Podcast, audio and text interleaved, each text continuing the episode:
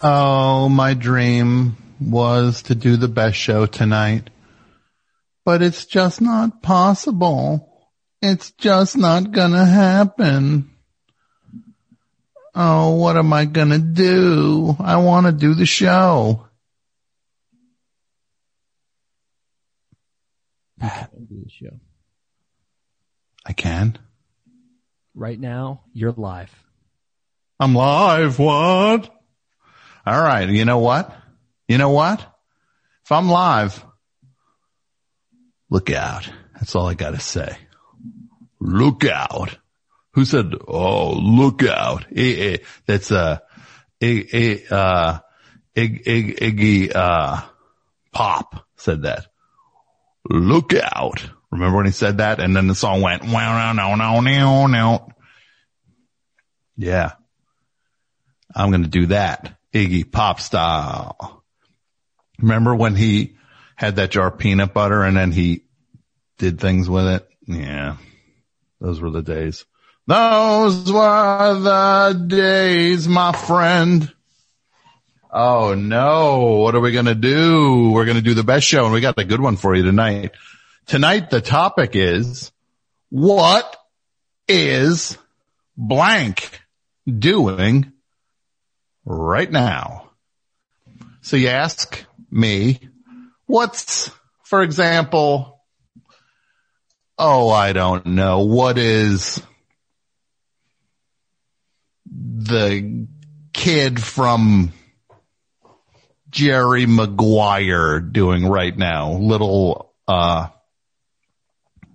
Kenny, uh, little Kenny. Is that his name? Little Kenny? The little, the little, little, little, uh, he looked like a newborn chick. Remember that? Jonathan Lipnicki is what his name was. He looked like a little hatched chick. And then he lit up America with all his funny things that he said like Yogi Berra, but he was a little kid. That's why it was funny. Cause it's funny when a little kid or an old person says things that only adults should be interested in. Cause kids shouldn't know yet and old people are supposed to give up on everything when it's like, when some old person's like, are you talking about sex? And then everybody laughs as if the world was not populated by those old people. How on earth could they have known about sex? Could you imagine? No. So for example, what is little Jonathan Lipnicki doing right now? That's what we talk about. What's, what's he doing? And you call up at 201-332-3484 and you give me one and we'll figure it out together and we'll talk about all sorts of other stuff. And we got the world premiere. That's right. World premiere. You know the band Islands, how much I love Islands. My guy Nick, Nick Diamonds, Nick Thorburn, whatever name he is, uh, working under, whether it's Islands or Mr. Heavenly or Nick Diamonds or, uh, the Boogie Boards whatever band he's working under. He never had a band called Boogie Boards. Um, he, they've got a new album coming out, Islomania, and we're going to hear the, the world premiere from it tonight. The song, we like to do it with the lights on. Ooh, racy stuff. So children, it's bedtime. Grown up music coming in a little bit. We got all sorts of other stuff coming up tonight. It's going to be a good night. Fun show. Pat, am I playing the theme? Go for it. Best show. It's best show time. Here we go.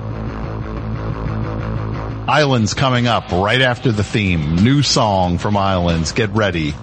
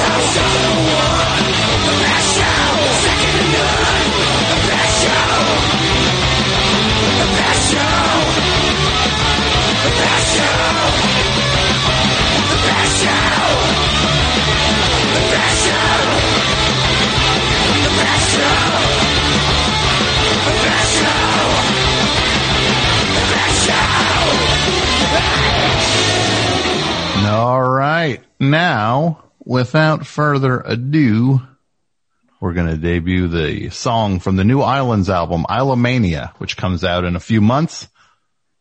This song is called We Like to, close parentheses, do it with the lights on. Here we go.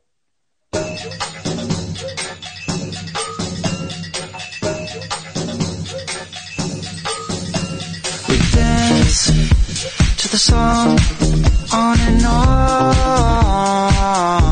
We do it with the lights on. We like to do it with the lights on. Dance to the song on and on. We do it with the lights on. All night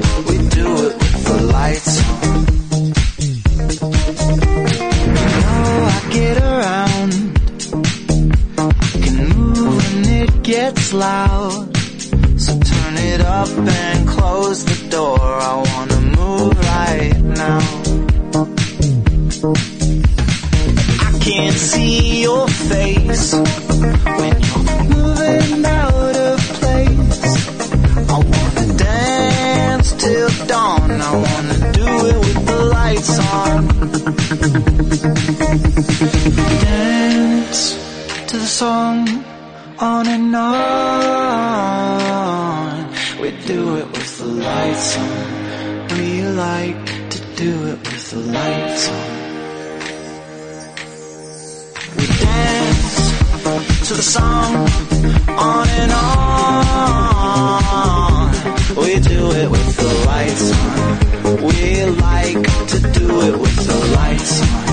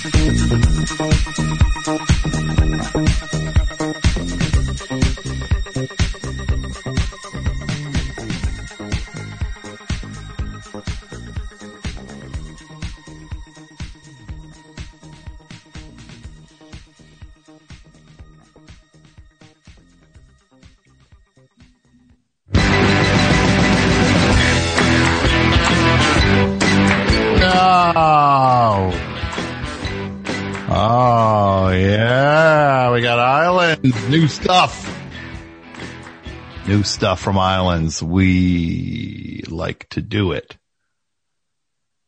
with the lights on. And that is from their upcoming album, Islomania.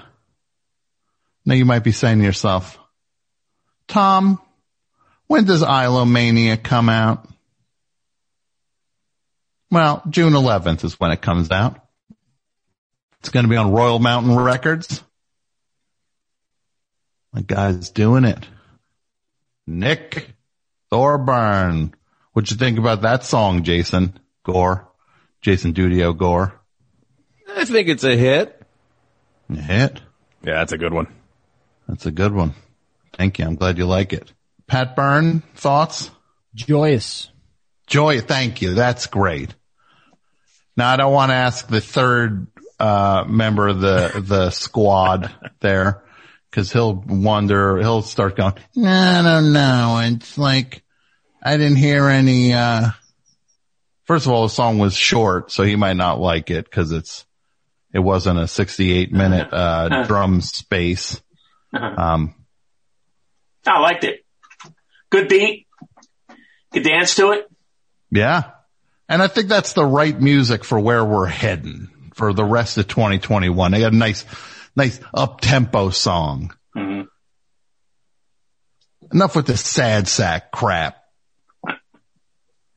The people crying all the time. I'm kidding. This is not, I don't know why I'm taking some hard stand against the music I listen to. 80% of the music I listen to is that.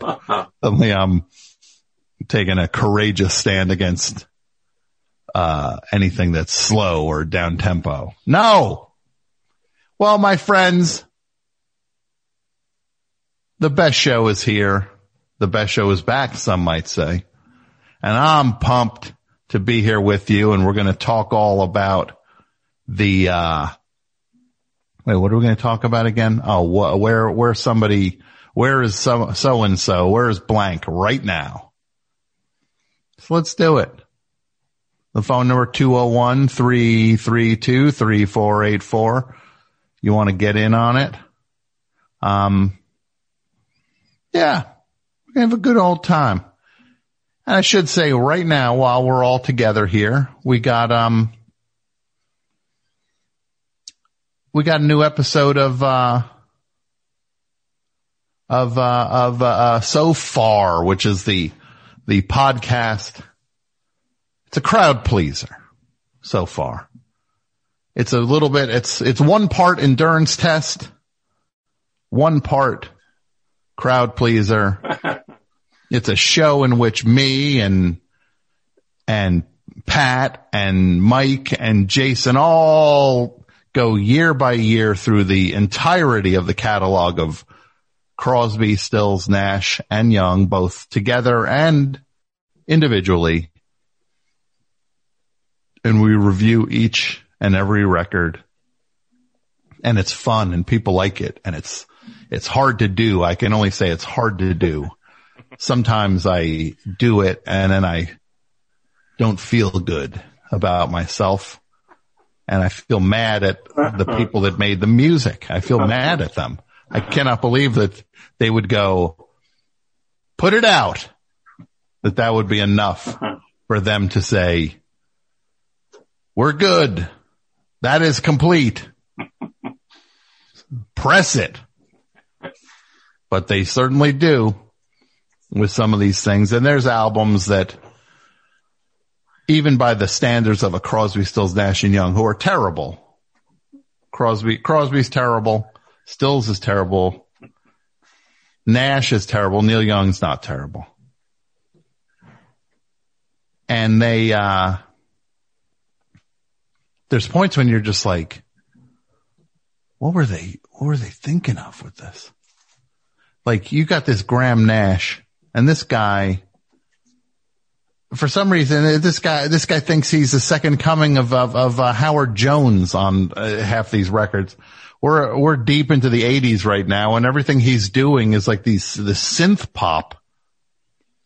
It's like Nik Kershaw. Like he's Nik Kershaw's, uh, papa. Proud papa to Nik Kershaw. And look, I like Nik Kershaw a lot.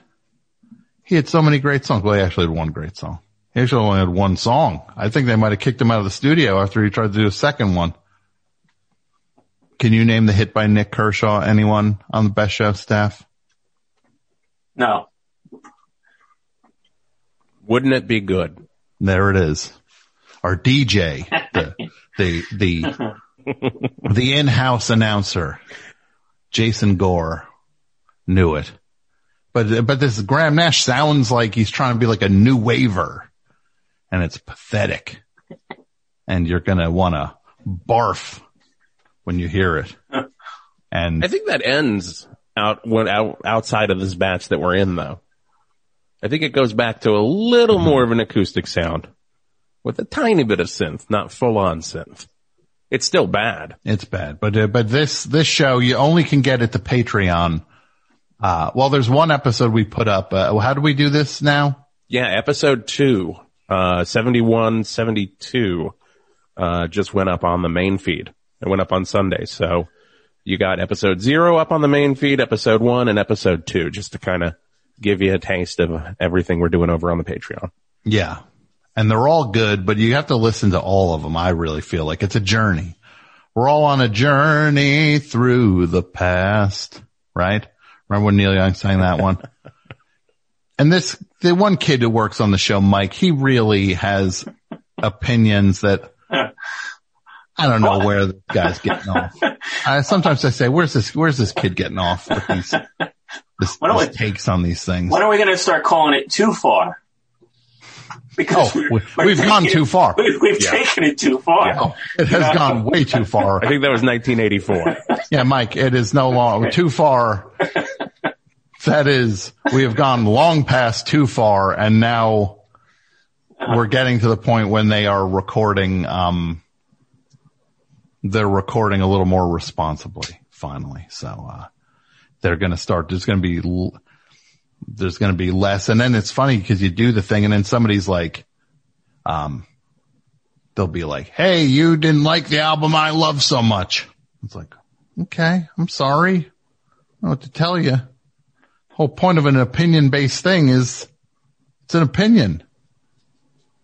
Now I'm going to say this before I get it. Patreon.com slash the best show. That's where you support the show. That's where you get so far. That's where you get meet my friends of friends. All the content is available there.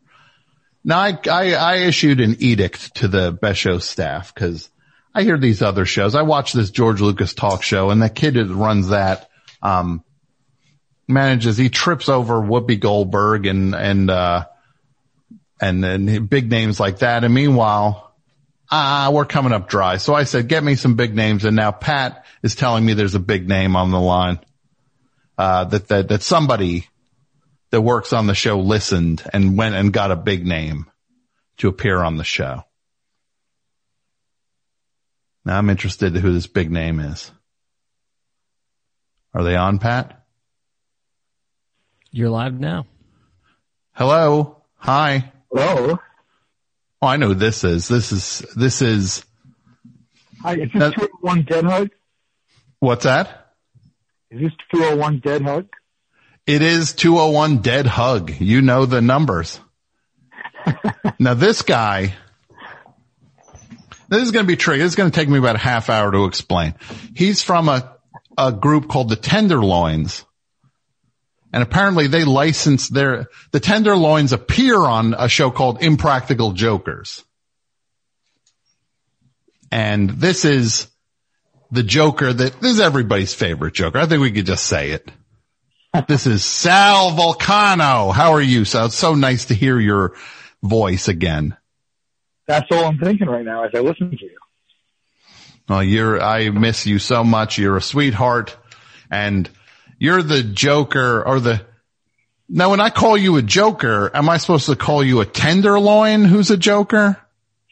I don't think there's rules, you know, uh, in general, and I don't, and I certainly don't think there's rules for you and I. No. Well, I just call you Sal. I don't need to call you a joker or a tenderloin. Yeah, you can choose what you want to call me, and as long as I don't take like incredible umbrage with it, I'll accept it. Yeah.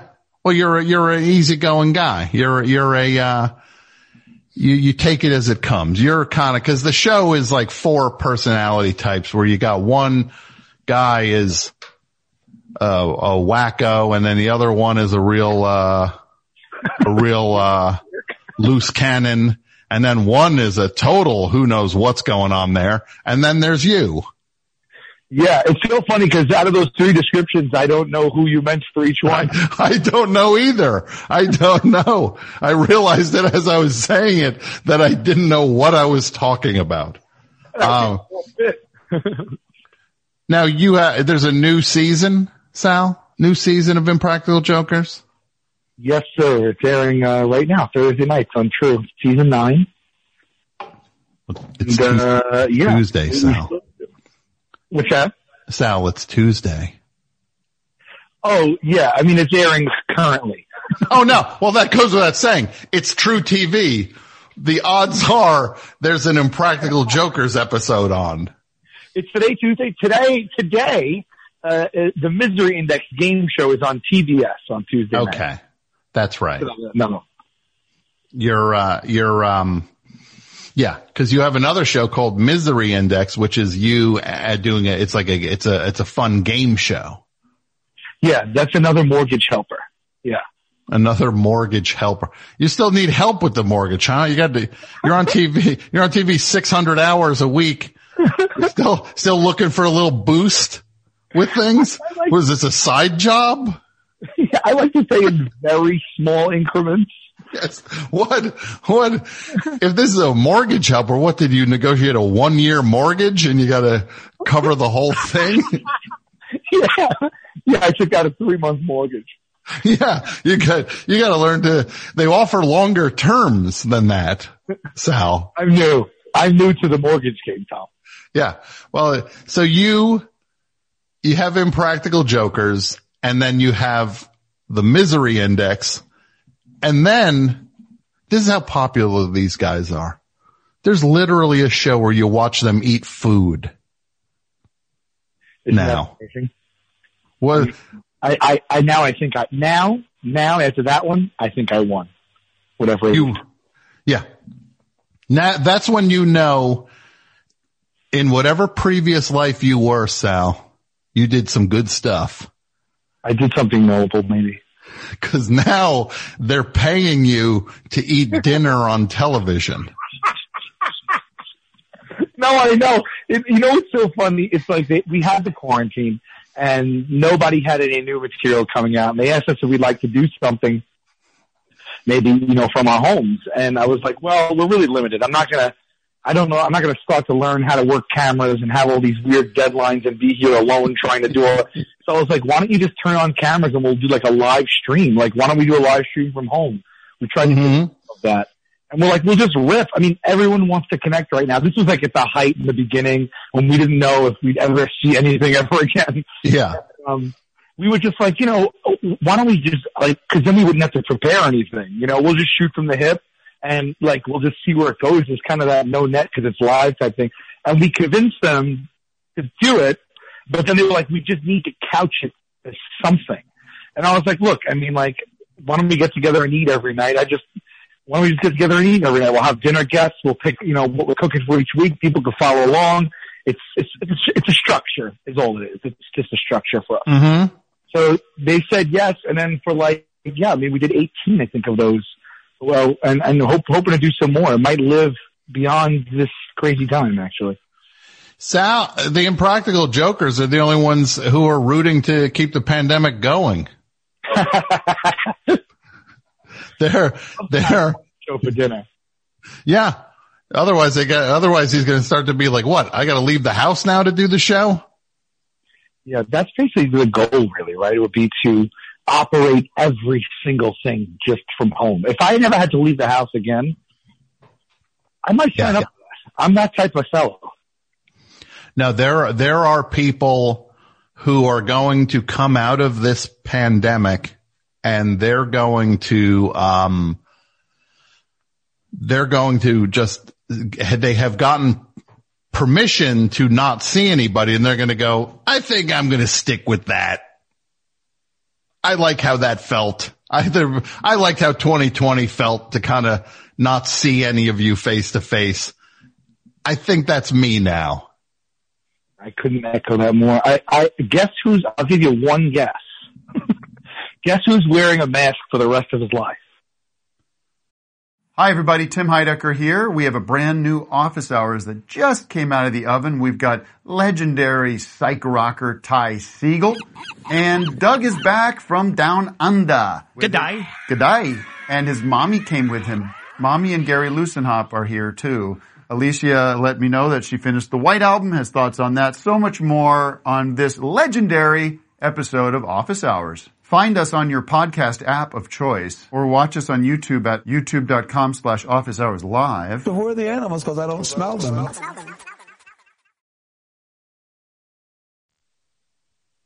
You. That's correct. That's He's correct. gonna just- He could have taken the guy from Mortal Kombat, but Yeah. Yeah. You got a sub zero vibe going on.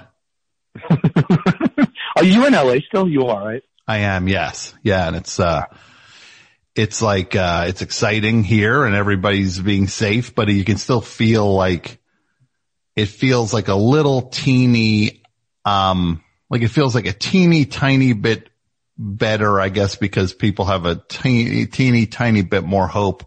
But that's it's still like it's still just like being in a weird bad movie, like a bad science fiction Yeah. movie.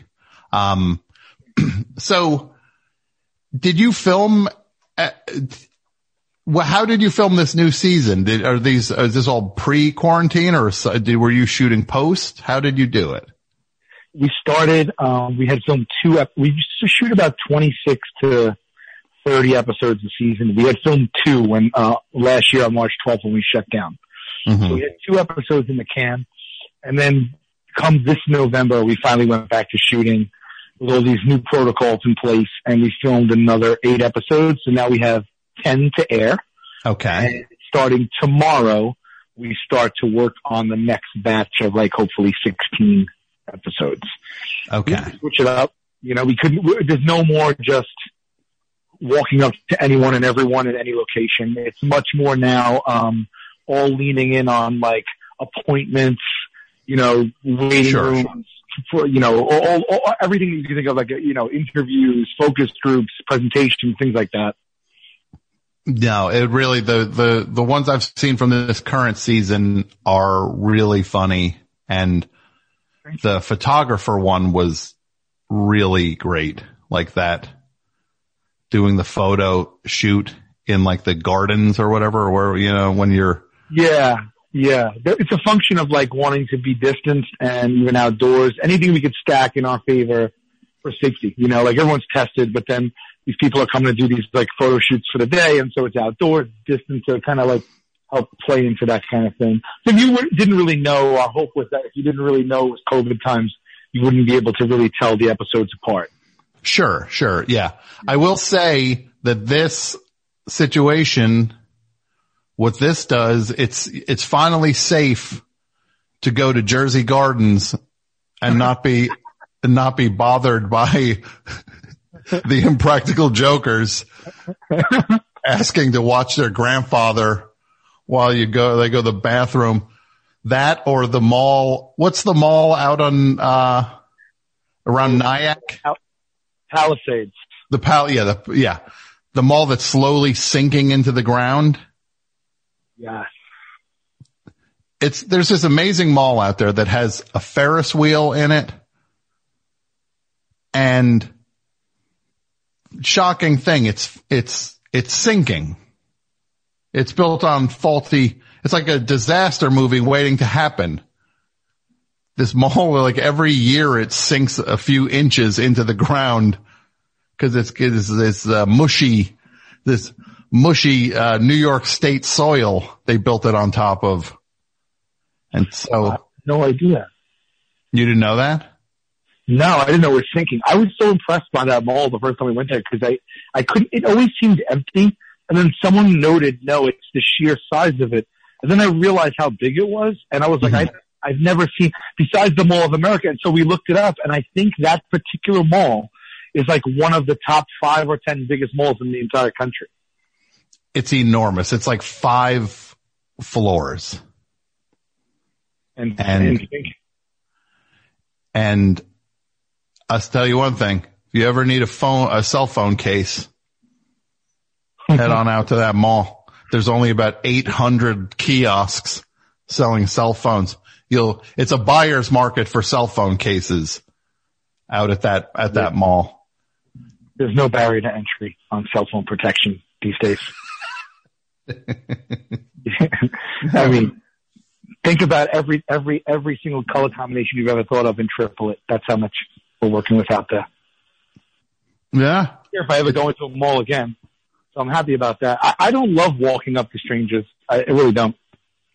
No, I can, you can, and that's what makes it funny when, cause you, you seem to just generally dislike almost all of it. on like a, like it's not your, it's not where you live. Like Yeah. you would leave every stranger alone in real life. Like if, if you were not being, if it was not a part of a television show, you wouldn't, it seems like you would not go up to anybody ever. Dead on accurate. You'd keep to yourself and that's, that would be that. You're not going to be just like, Hey, let me ask you, can you settle a, settle a bet for me and my buddy? can you imagine what, My wife. imagine if you were walking through the mall and then somebody came up to you and said, Hey, you want to settle a bet for me and my buddy? Wouldn't you be like, why, why are you talking to me? Yeah. I would enact whatever self-defense class I took in grammar school right in that moment. Uh huh. You know, a chop or a swipe or something. I, I don't, I don't like being approached. Yeah.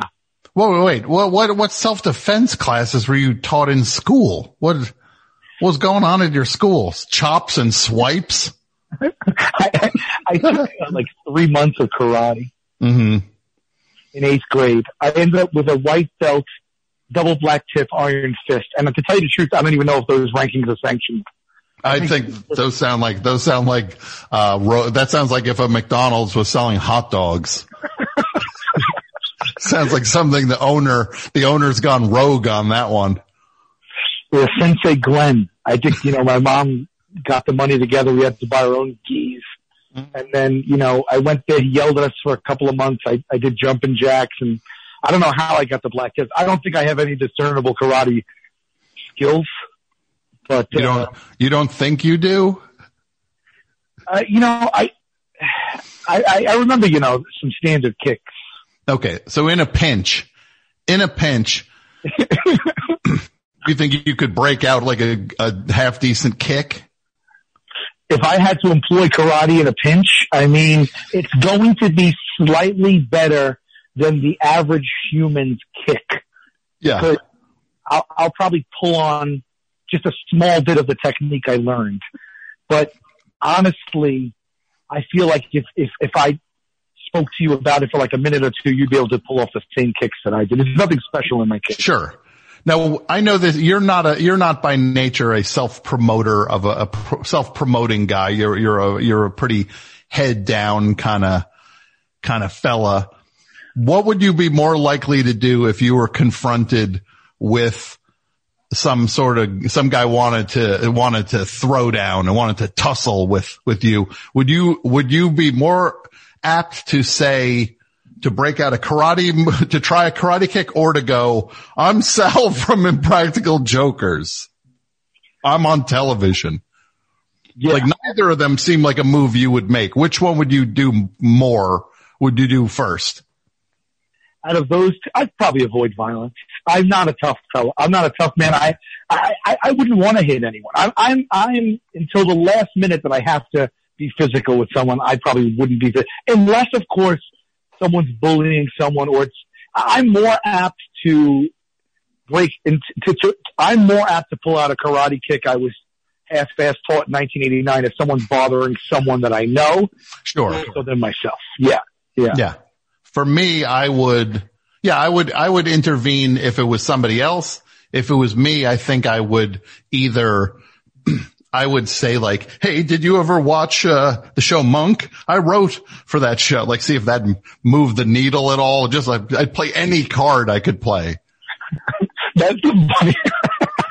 so someone's about to get into a physical altercation with you, and you say, "I I wrote for the show Monk." I love that. Yeah. I would just hope that their parents liked it. And then, then I'd be like, maybe I'll get you, uh, Tony Shalhoub's autograph. Give me your information. Then I'd take that information right to the police. Oh, that would be that would if that came full circle in that way. Like they were going to assault you, but then Yeah. they held off. You kept them at bay with the promise of Tony Shalhoub's autograph. Yeah. And that led them led the police to them. They give me a mailing address to send them the headshot to. And then I just walk that right to the police. I go, yeah, this guy, uh, this guy was going to beat the crap out of me. Wasn't there a scene like that? It might have been like Serpico, where they they they did a sting operation where they invited all these people they knew that had like that were like, you know, uh, I don't know if they were in the mafia or they used illegal guns or something, and they invited them to like this baseball, this Yankee or this baseball signing, and all these criminals showed up and they just arrested all of them. I think that sounds like the plot of the Jerry Reed, Suzanne Pleshette, Dom DeLuise movie, Hot Stuff. Does it? Maybe I'm confusing my movies. It's either, it's either Serpico or the Dom DeLuise movie, Hot Stuff. it's either a legendary New York movie that every kid has a, had a, you had, not anymore, had like a, a Serpico poster on their wall. At least in movies they would. There'd always be some like kid would have a, didn't, didn't, didn't, uh, John Travolta have a Serpico poster on his wall in Saturday Night Fever? Oh, did he? That would be fitting. He might have. Yeah, you might be right. Yeah. I had it on VHS.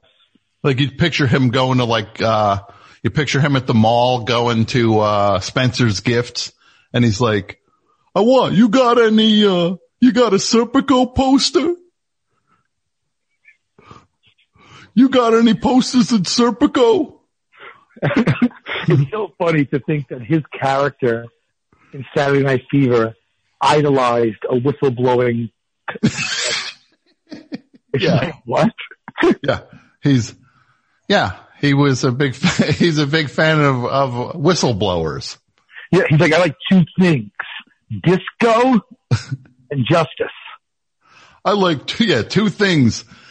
With, uh, I like internal investigations at the police with uh, the police department, internal investigations for corruption inside the force and dancing.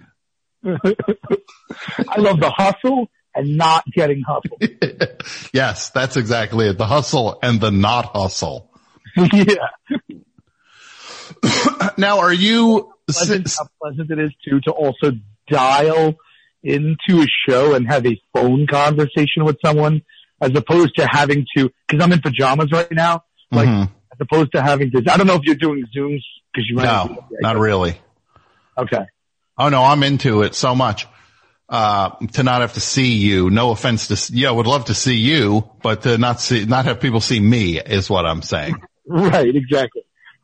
Now, the, the, the movie industry has more or less collapsed, uh, since of, since March, which I feel leaves a wide path for one of the final movies that aired in theaters in 2020 and the Oscar nominations are coming up soon.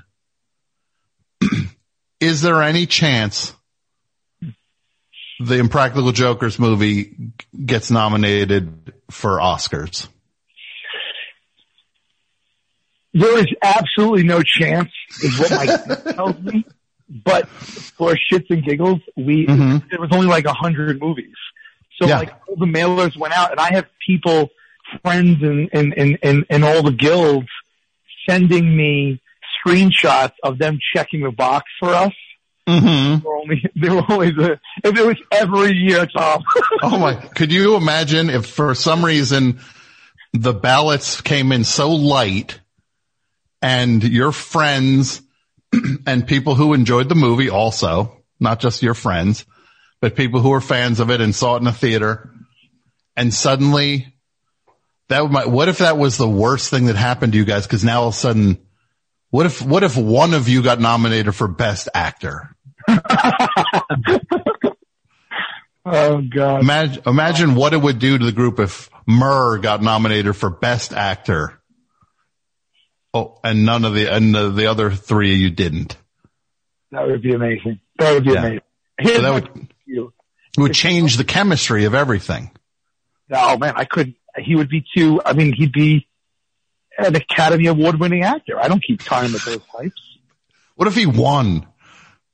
And the winner, the not, and the award for best actor goes to James Murray Impractical Jokers movie. And he gets up there and what if he doesn't even thank you guys? That would be the best possible scenario. he thanks his agent. He, would be the most funny, memorable thing I could imagine. yeah, that would be the greatest moment in movie history would be Murr from Impractical Jokers winning Best Actor for the Impractical Jokers movie and completely blowing off the Impractical Jokers in his acceptance speech. I'll go a step further. I will, I would beg him to do that if you want. I think that's so funny. Here's my pledge to you. If by some crazy chain of events, something happens, and, you know, we've had a lot of ballot stuff happening this year. If something happens where I am accepting an award for best actor, I think that we should write the, I will, I would love to have you as a partner to help me write the acceptance speech. And, and I would, I would go off, off the, off, off the reservation with it. We could, we could really do whatever you like. And I oh. promise that's what I'll Oh, do. please. I would do that inside. But the thing is, if you won, if somebody would won an award, it would have to just be a punishment on an episode of the show to go up and read what the other three wrote. We, we would be missing an opportunity if we didn't do that, right? We should do Yeah. that, save it for sweepstakes. Yeah. The ultimate, the ultimate punishment would be to have to be at, at a major awards show and read uh, uh, thank yous that you did not write. So Sal Vulcano, you also have eight podcasts now. You turn around suddenly you are responsible for 4% of the podcasts in existence. You have your name on. what, tell me, tell, tell everybody about these podcasts you have. Sure, sure. Um, yeah, well, you know, it came out of, I, I was, I had a podcast years ago. I think Q and I started in like 2012 or 2013. Q being Brian Quinn from my show. We did a podcast called What's Not Q, not Q, the head of QAnon. You did not, you did not do a podcast. Oh, is, is he rethinking that nickname now? You know, that's so, that's so funny. Yeah, all of a sudden his nickname's not too, uh, Not too- so much, not fun, not as fun as it might have been. Yeah. I should stop QAnon. So, so you guys did a podcast called, what was it called? What say you? yeah, what say you? It was Yeah. the shit and stuff, but uh, it kind of it, was it was a lot of fun, but uh, our schedules got tough and it, went away. So I, I don't have that one anymore. But for the last couple of years, I've been meaning to start one up, and then you know, being home and everything, I kind of was like, yeah, this is the right time. I have a lot of time to myself.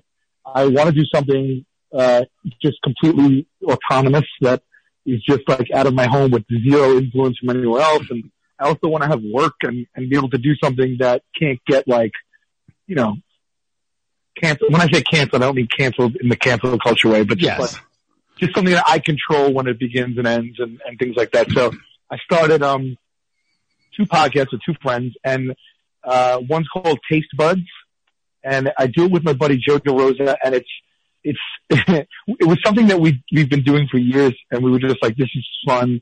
Uh, this is escapism podcasting, Tom. We're not controversial or edgy over here. No, but you, but you take it, it might as well, you might as well be debating, uh, uh, uh like, uh, a, a court case the way you're, the way you guys are going at it. we debate basically we put powerhouse foods against each other and we debate them with vim and vigor and, uh, for a, for a good 30 40 minutes and at the beginning of the podcast we put up a poll on twitter right now and then we will say like something like oreo versus chips ahoy or you know uh, lasagna versus chicken parmesan or you know what have you uh, anything and everything J- J- jelly donut versus boston and we What? argue sides uh, Go ahead, sorry. Really, they're knockdown arguments. They're, they're knockdown, drag out arguments, but they're just over food. And, uh, And Yeah. g- give me, g- give me one, give me one, and let me see where I would land on it. okay. Uh, let's see. We've recorded like 20 eps so far. I'm going to pull up the episode list right here. So where would you land on, okay, these are, this is, this was a big fight a couple of weeks ago. Uh, peanut butter and jelly sandwich versus a grilled cheese sandwich. I mean, that's so hard. It's like apples and oranges. I guess I would always go with a grilled cheese sandwich. Really? I like, I like grilled cheese sandwiches a lot. I do like peanut butter and jelly sandwiches too. It's, that's, that's a coin flip for me. Well, that's that's kind of where that's where what makes a good episode. We kind of try to get in there where people Mhm. have really strong opinions about something, or they're so close, and you have Yeah. to and you have to break it down. Yeah, you kind of like coax a debate out of people because if they if it is a toss up, you really get them thinking. You know? Yeah. I, I guess I would say, look, peanut butter and jelly feels so much more limited. A grilled cheese sandwich could, you could have soup with it and it's, that's fun. Everybody likes soup. Do that, but we were we're really arguing the merits of the sandwiches on their own, Tom. Sure. Okay. Well, then I, then I, then, Have then I'm, with my peanut butter and jelly. yeah, look, I, it's, I, I get, now I, I truly get it now. Now I actually, I'm actually upset by this. I went, I went from thinking it was just like, oh, they argue about their dumb stuff and now I'm legitimately torn about how I feel about this. But Oreo versus Chips Ahoy, I mean, it's like, if you're talking like a standard Oreo over a Chips, I would go with an Oreo over a Chips Ahoy. As would I. I don't understand who would go with a Chips Ahoy these days. Oh, that weirdo Joe DeRosa, I guess clearly would. What Joe about DeRosa Chewy Chips Ahoy? Chewy Chips Ahoy, Pat, you're saying? That Yeah. just feels like, then I might as well go with, I would counter that with double stuff. No, okay, fair point. Yeah, if you want to bring in the full product line, Pat, you're really going to open a can of worms, and it's fine. Sometimes during the debate, we allow the breadth of the product line, and sometimes we just want to specify that it's the original going head to head with the original. Mm-hmm. There are Yeah. many facets to the argument. You know, sometimes we go product specific, like we'll do Doritos versus combos, but a lot of times we go generic, like everything bagel versus cinnamon raisin bagel, Mhm. or ice cream sandwich versus chipwich, or pancakes versus waffles, and so on and so forth. Now, why don't they, um, why don't people, and I mean, I guess the answer would be if you go, you just go to a bagel place and you pick out which bagels you want. If you went to like the supermarket, for example, and you, and they had like bagels and like they don't sell like combo packs ever. Like why, if they're going to sell six bagels, it's like, I don't want six cinnamon raisin bagels. I would want like Package. two poppy, two, two something else, and then maybe two cinnamon raisin or some kind of sweet bagel on the way out. But I can't, what am I supposed to do with six of those things? You're not supposed to do anything. You have a legitimate gripe. I, I agree with you. That's why I only go to bagel stores. Yeah. Now, You ever, you ever do the phenomenon when you were like maybe I know when I was a kid, sometimes my mom had a cookie jar, and sometimes she used to commingle cookies in that thing. And I swear to you that if they were in there for a while with a closed top, when I took out one cookie, it would have the taste profile of another cookie. oh, you're, you're completely right. They got, first of all, the whole thing would get ruined by some dumb cookie getting thrown in would be like, would ruin every, all the other cookies. Like some weird gritty, some weird gritty like vanilla Oreo would get all over everything. And now you got vanilla Oreo dust hanging all over all the cookies. Or Nilla wafer dust would be the, the real offender. Oh yeah, Nilla would come in there and, and sprinkle its Nillaness everywhere. Yeah. And then they get soft prematurely. And next thing you know, you just deal with a jar of stale cookies. Yes, that's exactly right. They do get soft, especially when you commingle them. They get all like just flaky. I don't know Yeah. what it is. Sometimes like a cookie gets soft and it's, it's a, it's gross. And then sometimes a cookie gets real dry out, dried out. And it's like, man, it's still all right. It's a weird phenomenon.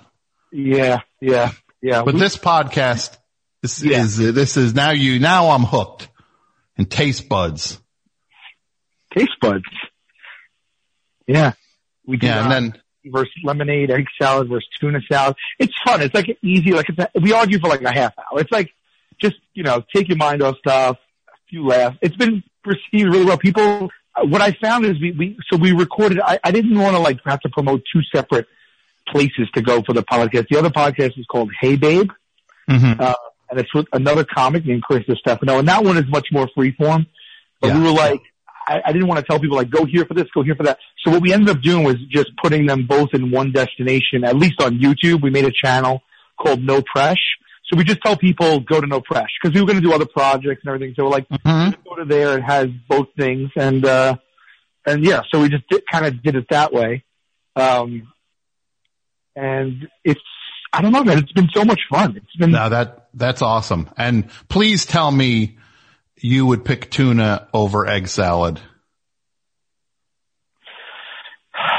you put me Oh in the no. I don't ever want to let you down. I don't ever want to let you down. But I feel that I'm much more weary of tuna salad than I am egg salad at any given moment.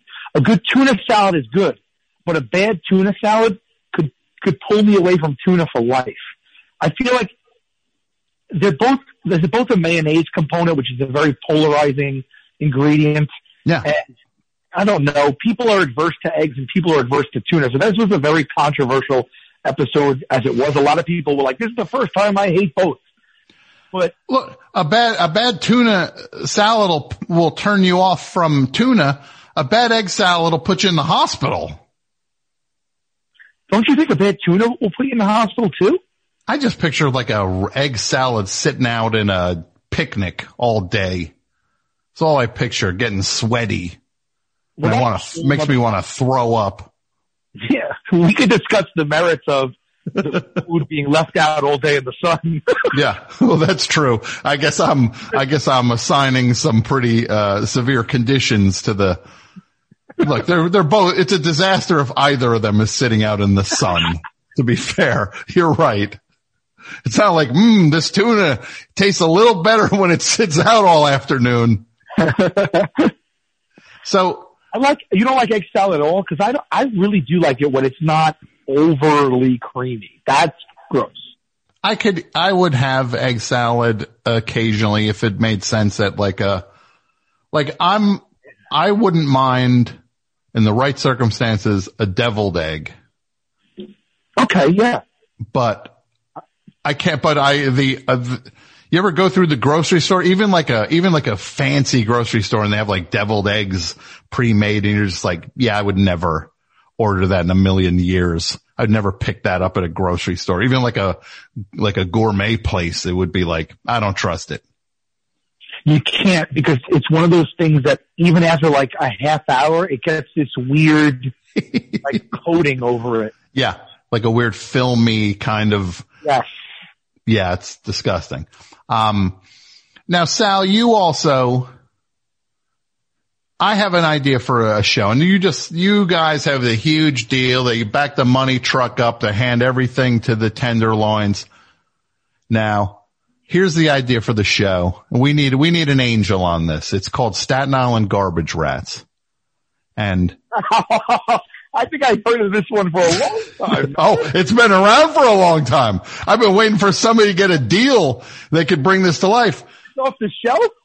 We're dusting this one off. We shoot it. It's me, Jason and Pat and Mike from the show, and then maybe a couple other people. And we pick through a garbage dump on Staten Island.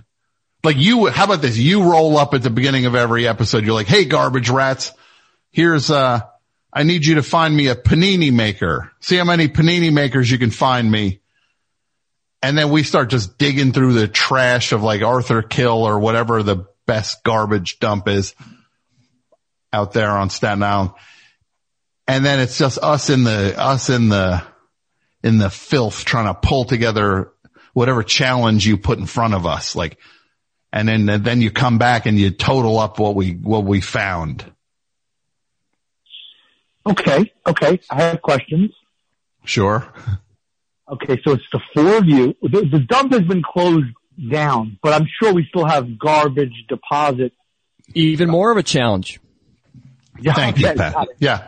Look, Let's- then we'll go get we'll go get an old scooper dig. You scoop two, you scoop two layers out and you're hitting old bicycles on that hill on Staten Island. Okay, so it's the four of you. Are you on? Are you all independently against each other? Are you on teams? Are you working together? Teams of two. Teams of two, like Pat said. And Pat, weekly. Pat's, Pat's enthusiastic about this. I like this. Yeah, I, I believe me. You, I, I will ask you a million questions. We'll get to the bottom, and we'll see if this is viable. Okay. Are you constantly against the same two people against the same two people? Are you switching it up weekly? I, I think that it'll it'll it'll bracket mm-hmm. off so that the the there's a point system, and whoever in the teams of two, even within the teams, had the highest points. That means that the following week, the the highest scores team up against the lowest scores. So you so the teammates could change, could alternate. Well, well, what about this, Pat and Sal? Or, or, or I want to talk, show respect to our EP on this, of course, Sal Vulcano. Um, what if we have, what if it's the four of us and then, uh, cele- two celebrities each week? Like we bring in like, then suddenly it's like, oh, now we've got, uh, you know, Kyle MacLachlan is digging through the, Kyle MacLachlan's looking for, uh, uh, he, he's, he's fishing through looking for, to see if he can find like a, a, a, a dictionary or an encyclopedia set. Panini Press. Sarah McLachlan Panini. or Kyle MacLachlan? What if we do Sarah versus Kyle opening episode? I like. Okay, now I like this. Now, now it's McLaughlin versus McLaughlin on either on either side. Yeah. I also think Sal should actually roll up in the beginning of every episode on a motorcycle or like a really cool car, um, and actually toss us from a distance, um, like a Manila, um, folder or something like that. And we actually have to, and, you- and, you know, you, you basically give us a clue. Like if, if it's a blender, as Tom said, you know, it's like, uh, it's like, uh, hope you guys can mix this episode together and and we're like, what, what? And you, and you, you know, ride off. And then we have to open the envelope frantically, put together the clues just to figure out what we're digging for. And then the, and then the clock starts. What if that's the opening challenge, kind of like on Top Chef, how they have that quick fire challenge? so we fire have to challenge, do some, yeah, like a quick trash challenge, and then get to the the real one. Okay, so what would the, what what function would the quick trash challenge serve to get to the opening one? What would you win by winning the quick trash challenge? You might have an advantage. You'd have an advantage in terms of, um, in terms of what sector of the garbage dump you can work from, maybe. Yeah, what sector? Okay, so so got it. So now and then w- w- would I confirm for you? Like, what if you read it and you're like, oh, mix it up, and then you mm-hmm. call it for a mixer and not a blender? Do I do I do I tell you this, or are you just looking for something completely in vain? And then Tom's going for the you never had a shot. Then. Well, I think you're watching, we'll just do something where you're watching from like a monitor that, and look, you'll shoot all this stuff in a block. We're asking for two days of shooting for you. Tops. We're gonna, sh- we're gonna shoot you out so fast on this thing, Sal. Got it. Your, your head's gonna spin. All you gotta do is bring a bunch of changes of clothes to set. That way when you roll up and you're like, good afternoon, garbage rats. You're wearing like a different outfit each time. Now bring five jackets. That's it. Just five jackets. You can I use just the zip them up over the, you have the same t-shirt on underneath. Yeah, these are the tricks I do at the show now. Oh, uh, yeah, I watch. I see the tricks you're doing. Okay, what are you, what are you ultimately playing for here? What is what is the play? Are you playing for money for yourselves? Are you playing for bragging rights weekly? What happens? How long are we watching you just aimlessly search through garbage? Is it the full 22 minutes?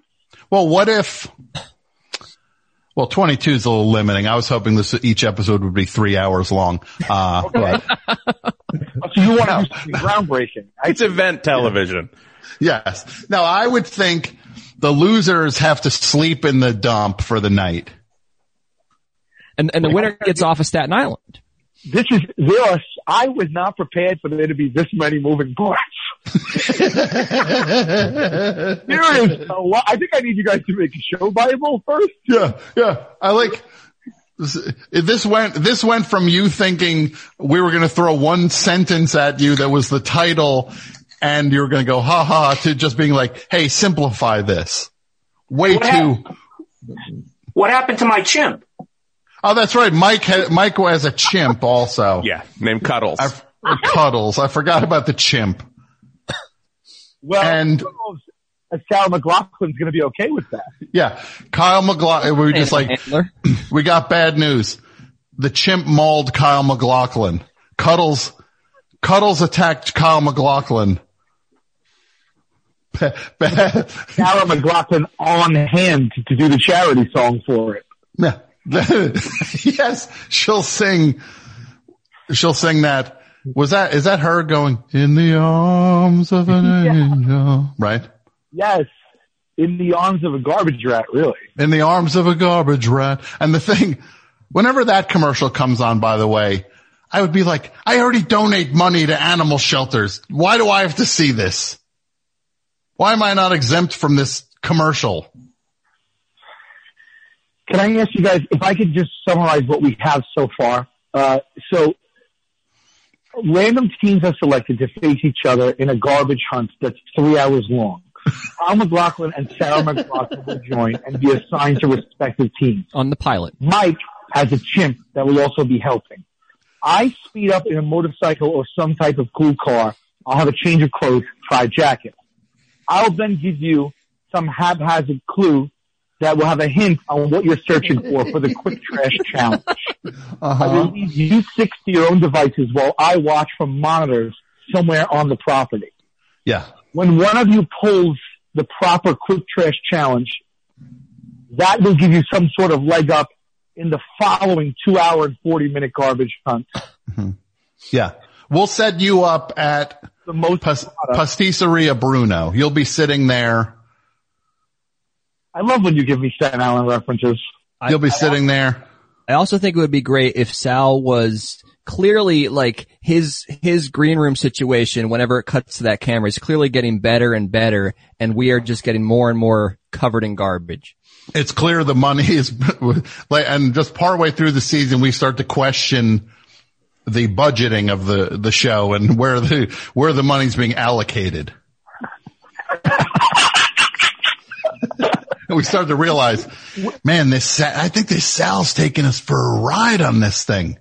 Well, let me Like- ask you, what, how much do you think, that, what are we budgeting per episode here? What do you think our overhead is? Um, well, I look, would say one thing. I, I would love you guys to have like cool, like varsity style jackets that say the garbage rats on them. Maybe a, Yeah. like, a blue team, something like that. We got Yeah. a brand. Yeah, I, I would like that so that we could put that in the budget. What if, what if you're just like, guys, I tried to get you the jackets. The money just isn't there. For the ja- I, uh, look, I moved, I, I tried to move heaven and earth.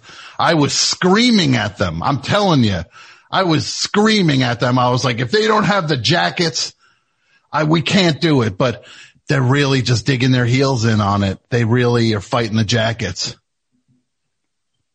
And we, and we imagine that was the only thing holding the show up. The four jackets. Well, a chimp sized jacket also. I would hope Cuddles would be wearing.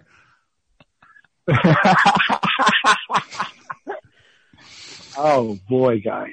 And it would be the kind of thing where like you'll get involved and then suddenly they'd be like, I'm going to go back to the Taco Bell. I'm going to go back to the, the Taco Bell viewing center. Like it just product names everywhere you turn on the thing. Right, the Quicken Loans. You, the,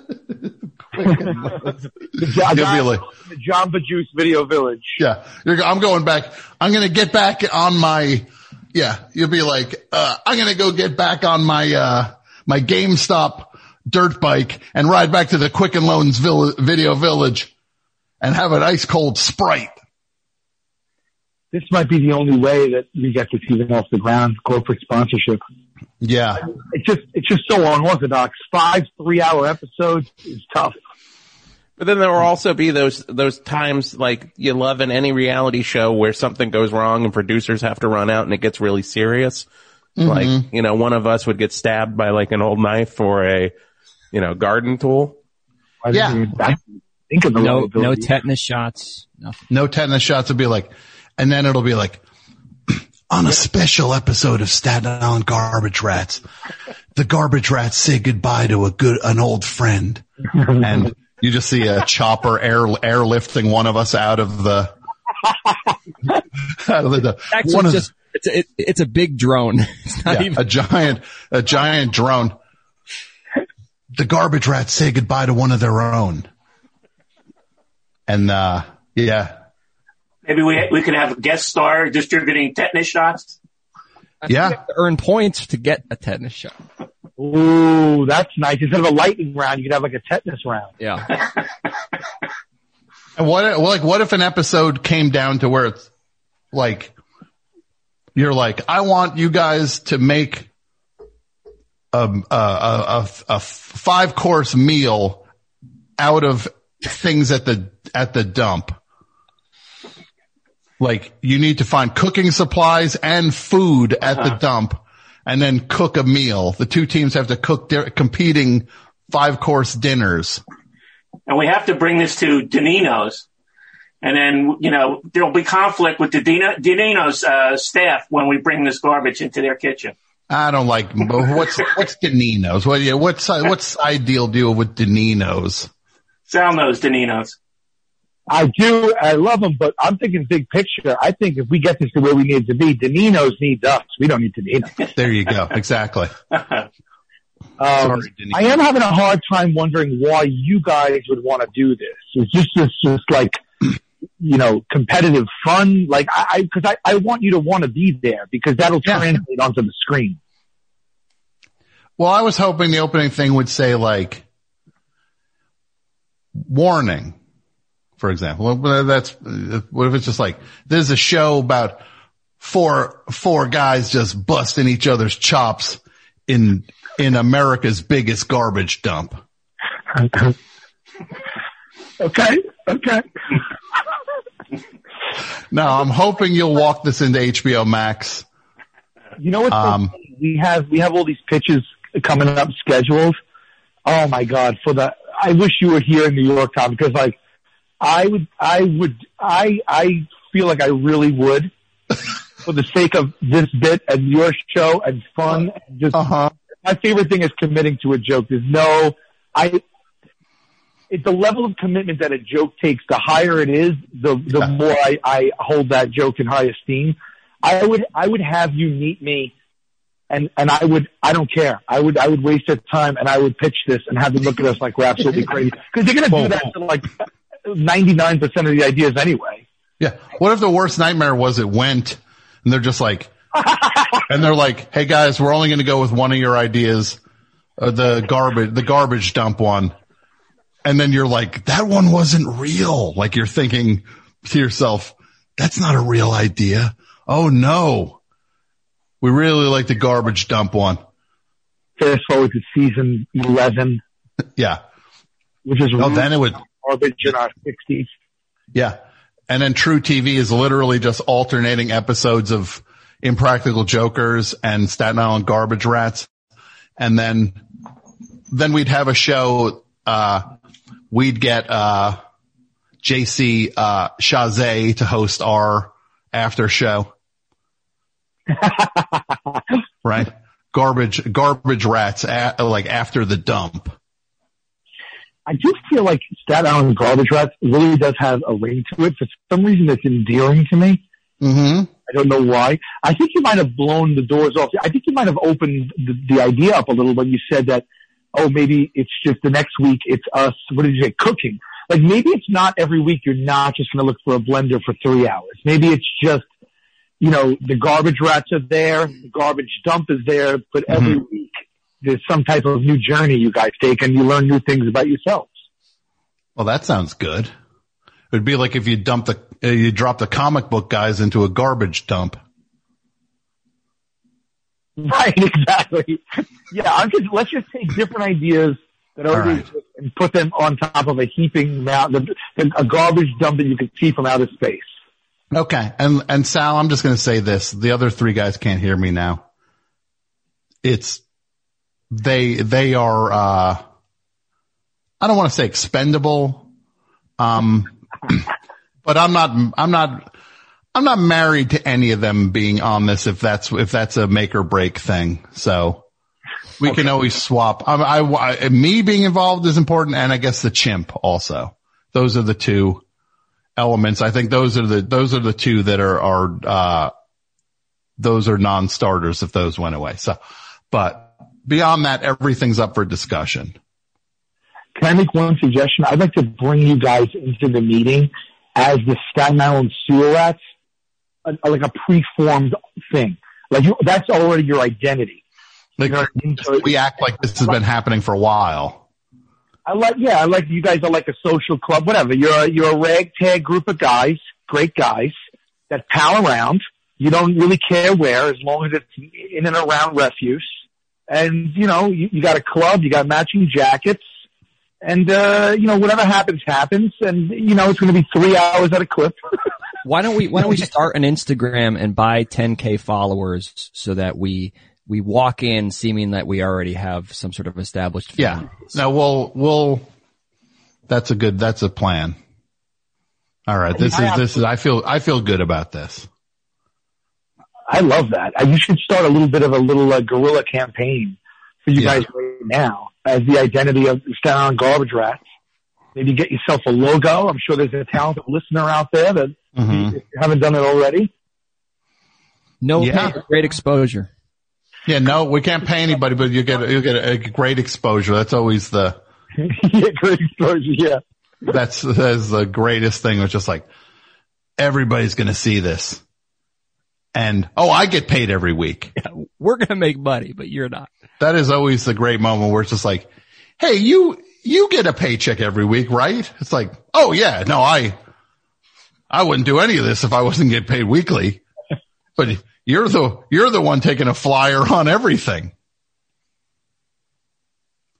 Well, look, Sal, I could see myself walking in there and going, you guys are not going to believe who I got right now. Who's Yeah. about to come in here. You know, you just are like, I have behind that door right now, ready to walk in and pitch to you. hmm I got him. It's the Staten Island Garbage Rats. yeah, And you guys like come in like four, four Fonzies. that'd be the greatest. And the other part is that you know there'd be one person in the meeting going like, Oh, I, I know these guys, Staten Island garbage rats. And then you'd go like, you have no idea what you're talking about. We made all this up. That's a whole nother Yeah. The one person trying to act like, oh, I know who these guys are. This is cool. Yeah, yeah. Well, Sal, I know you're busy. I know you got stuff to get back to. Tom, I'm in my pajamas and, uh, I'm going to go to bed, but yes. Good. Well, look, I, I love, first of all, I love you. I love I love you. everything you do. You're one of the funniest guys going and I'm so excited you have, I'm so excited that the, the show is coming back. Yes. and I will see you uh, at a home ba- at a, uh, a home base. We'll figure out where uh, where where uh, base camp is, and then we'll uh, I'll see you out by the trailers for Staten Island garbage rats. And you just picture when you're driving on Staten Island, you see a sign that's yellow with black lettering that tells you to guide you towards set, and it just says rats, and like it has an arrow, so make a right like when you're trying to find where where uh where the production is located for the day. So I, I like all this. I like, I, I, when you guys come back here this way, if and when, let's Mhm. shoot like a fake, like, like one minute trailer for it. okay, Get a Let's little do it. and bring it in. we're gonna do it. Well, Sal, you're a sweetheart. I really do. I, I it's it was, this was this was like the highlight of my. This is great. All you guys. I, Oh, I, great. I really miss you guys. No, you're awesome. I miss you too. Well, we will talk very soon. Right on. Thank you guys for having me. Thanks, Sal. Thanks, buddy. Take care. Got Okay. it. Bye. Man, that's a that's a nice guy. It's rats with a Z, right? I don't know. Rats with a Z. No, Yeah. I think I think it's classic rats, Mike. There's something when Jason and Mike argue a thing and I disagree with the last one who spoke. It's a funny situation when it's like, when Mike is like, Mike's like, it's rats with a Z, right? And I'm just like, oh, will you stop talking? It's not rats with a Z, it's with an S. And then Jason's like, I think it's rats, classic rats with an S. I'm just like, oh, what's this guy talking about? Will he please? I'm just like, So I got I the think- win. what's that? I got the win. You got the win because he, Jason spoke last. Well, based on that, I'm never going to open my mouth. or you go first. You gotta hurry. Yeah, I got to hurry. It's gonna be a rush. Everybody's gonna be screaming over each other.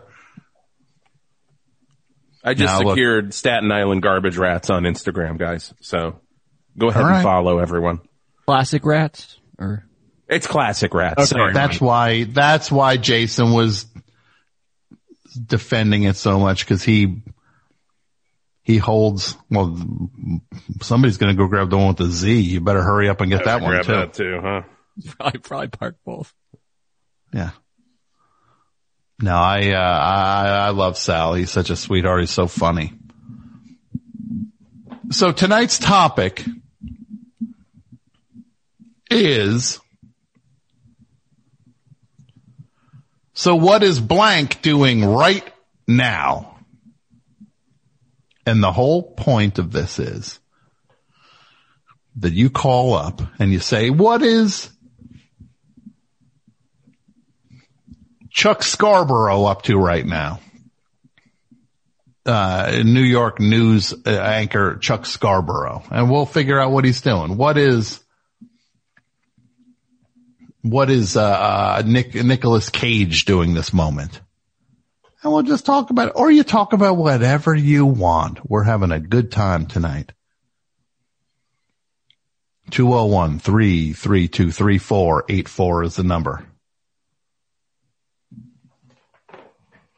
Any calls, Pat? I got a good one on three. Let's hear it, please. Best show, hi. Hi, it's uh, George calling from London. George calling from London.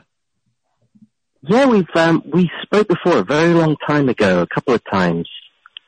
Okay. Uh, in the old days. Well, welcome back, George.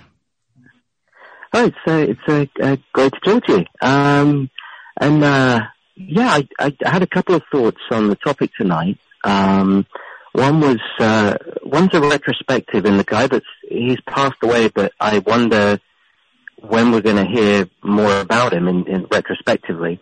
And the other one is someone who is alive, who's been bringing me a lot of joy during lockdown over the last year, once in a while.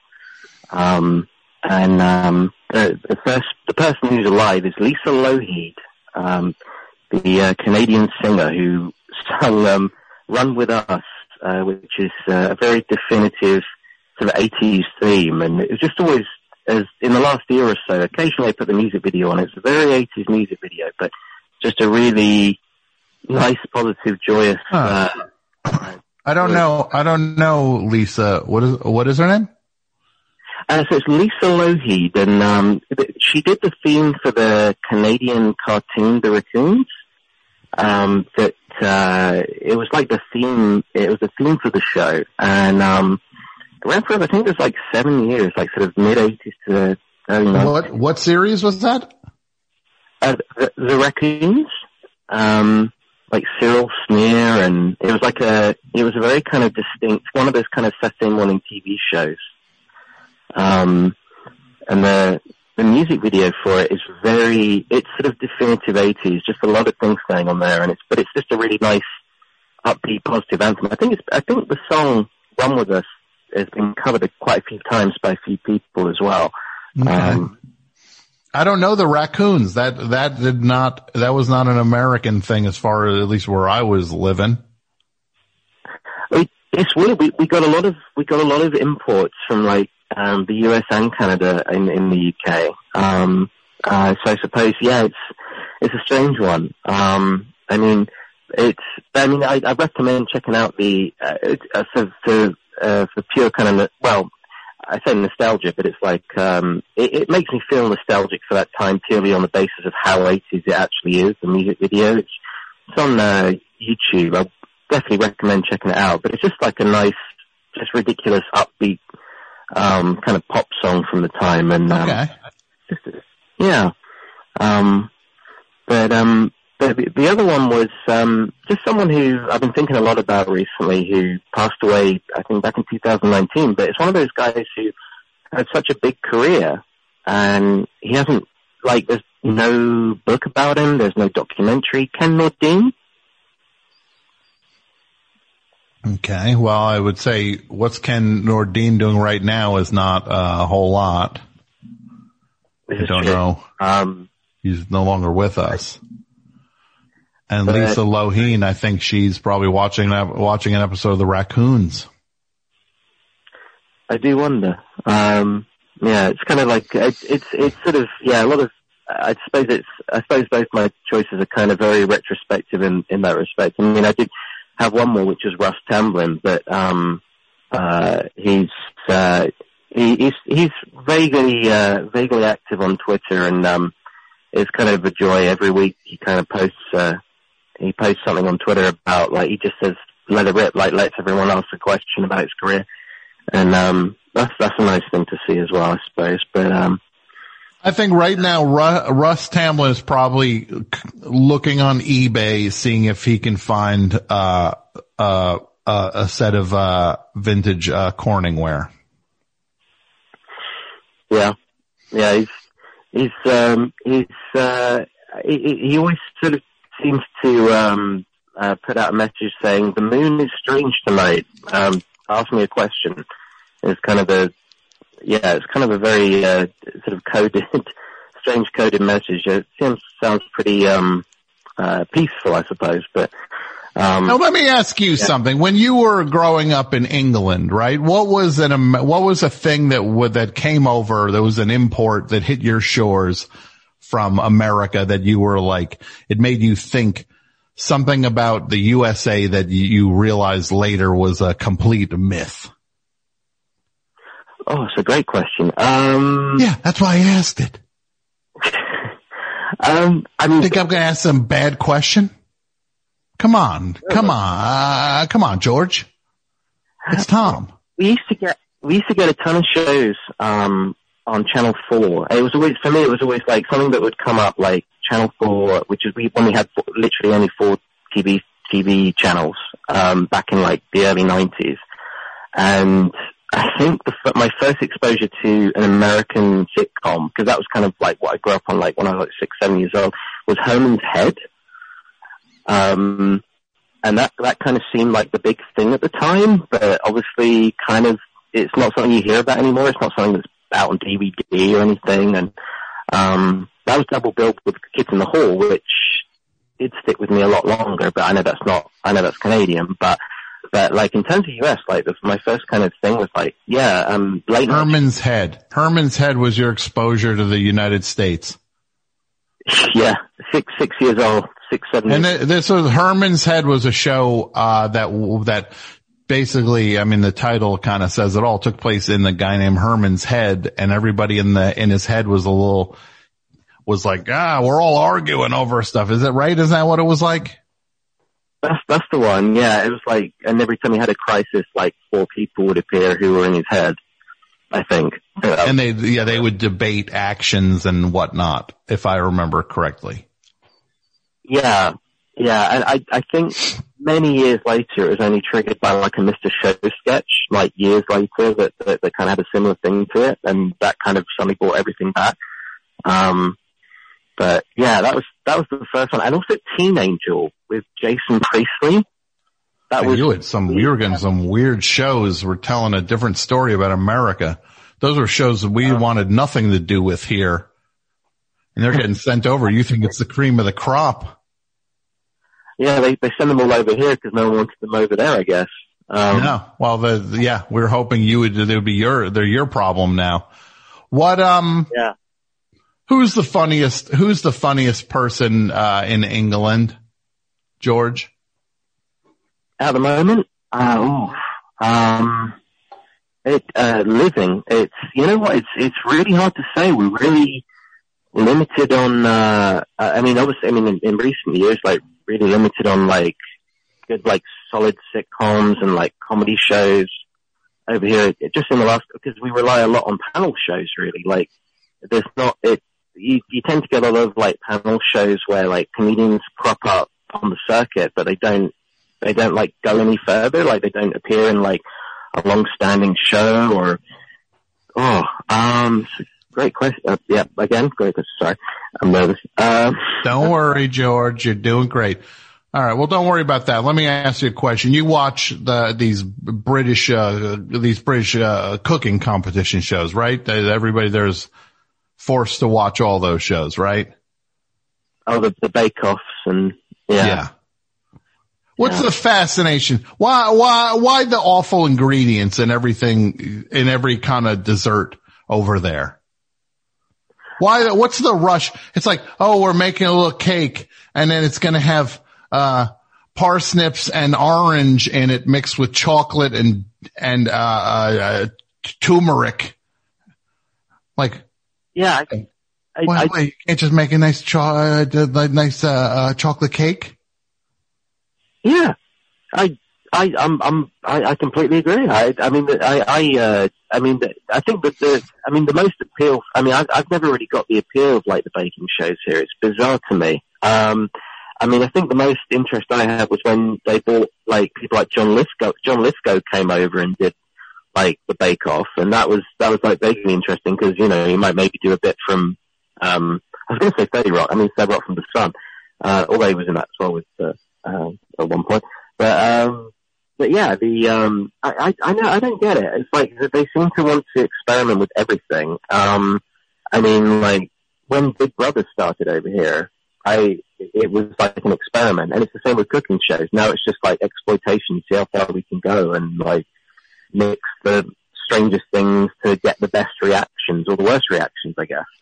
Cause look, not, uh, not, not unlike the way you thought, uh, you thought America was nothing but episodes of Herman's Head and Teen Angel. I watch these shows and I think there must be, this, uh, this country must be operating off of an, an economy based on gingerbread. Yeah, yeah. I've never seen more gingerbread based, uh, solutions to everything than on that show.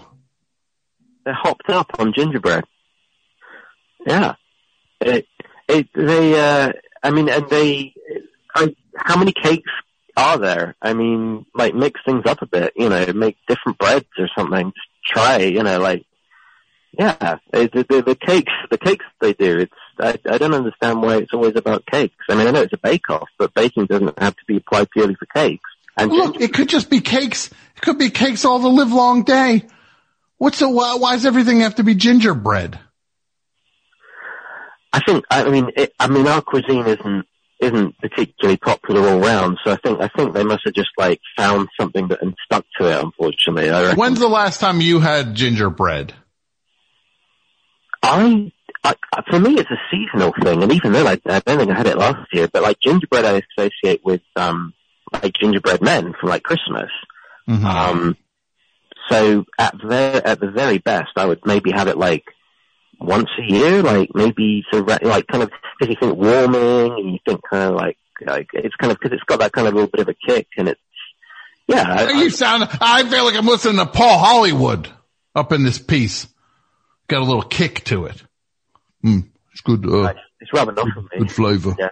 Good flavor. A little, nice little kick to it. He's got his own. He's got his own bread. Paul Hollywood. Um, you, you get you can buy loaves of Paul Hollywood bread now in, in the supermarkets here. Mm, that sounds delicious.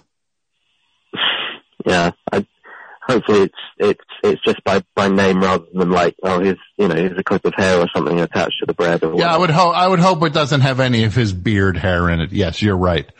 I, Yeah. I, I agree. Um, well, my friend, thank you for the call. You have a grand evening. Thanks, Tom.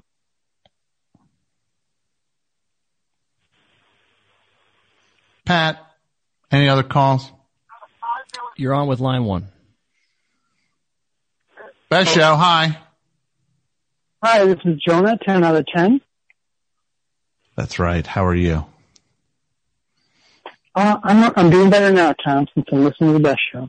This was, this was a caller who really brought the goods the last time you called.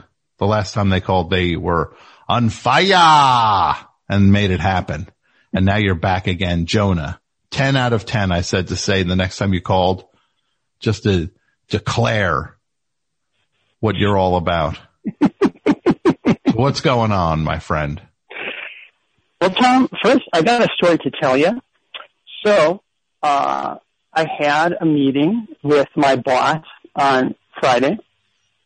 It was a little bit of a contentious meeting, and can you guess which Winnie the Pooh character she compared me to? Uh, Eeyore. You're absolutely correct. Well- in my real life. Were we talking to the same person? I don't think she's not in showbiz, so I don't think so. I don't know if this person's in showbiz either. They might work on a TV show. Don't mean they're in showbiz. I'm not bringing a whole lot of entertainment. I look at the stuff this, this, this, this, uh, this, uh, this, uh, writer worked on. Ay, ay, ay, ay, ay, ay, ay. Not so hot, but I'm the one giving off and, cause I had a meeting for people, who, the uninitiated. I was telling the listeners a while ago, I had a meeting and, uh, the, uh, the potential showrunner, um, said, uh, to me that I was giving off an Eeyore vibe, which first of all is not accurate. I'm much closer to, uh, to, uh, what you call it, the tiger, Tigger the tiger, right? Mhm. I'm closer to Tigger the tiger. Maybe you're more of an Eeyore. I don't know. I don't know, Jonah, but I'm, I'm a, I'm a, I'm a fun sort. I ain't no Eeyore. And even if I was, you don't say that to somebody. Wow. How did it feel? Didn't feel so good, did it? No, it didn't feel good. I have, uh, you know, I've had, I have clinical diagnoses, so it's not fun to be called that. It's a little stigmatizing, Tom. Mm-hmm. So what are you going to do? You're going to take, you should take them to court for every, take them for everything they got. I already, I, I have a mental health degree, so I sat down with her and kind of tried to explain to her Mm-hmm. how that works and why not that it'd be the best thing to call somebody in a professional meeting. Mm-hmm. And how did, how did that go over? she actually listened to me and apologized. So Oh, that's nice. And was this, a, was this, a, this was a job interview or, or a meeting at work? No, I have monthly meetings with my boss just to kind of check out what's going on, follow up on projects, stuff like that. Mm-hmm. Yeah, that's not so cool. Get called Eeyore. Give off an Eeyore vibe. I'm going to even that score. Who's, who on the staff, uh, Best Show staff's keeping track of the scores I got to settle?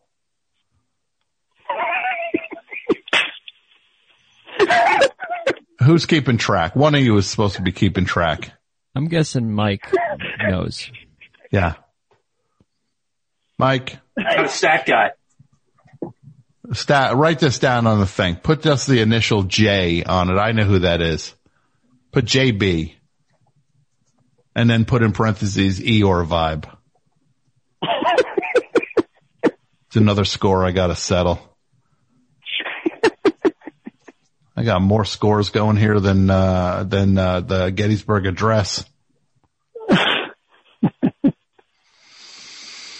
nah, I gotta, I gotta figure some of this stuff out.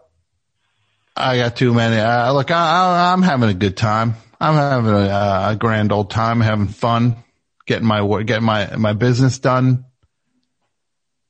But they say something like that. They say you're giving off an Eeyore vibe. It puts you right, it puts you right in a, that makes you crawl up, curl up in a ball. Mm. That's what I'm doing. That's what I did. Eeyore vibe. How dare you? I've seen some of the things that this person's written. Not so hot. Not so hot. I'm the writer. I'm the bleeping writer of uh, Grown Ups 3. What the bleep has she ever written? I mean, I've seen some of the things. They're, they're one's worse than the next. Call me Eeyore vibe. I'll even that score, but I'll even it through my, through, through positivity and through, cause you know what they say is that if you have a poison, mm, I don't even know what it is. Poison, something about poison. Maybe something about the band Poison. Every rose has its thorn. Every rose has its thorn. I love it.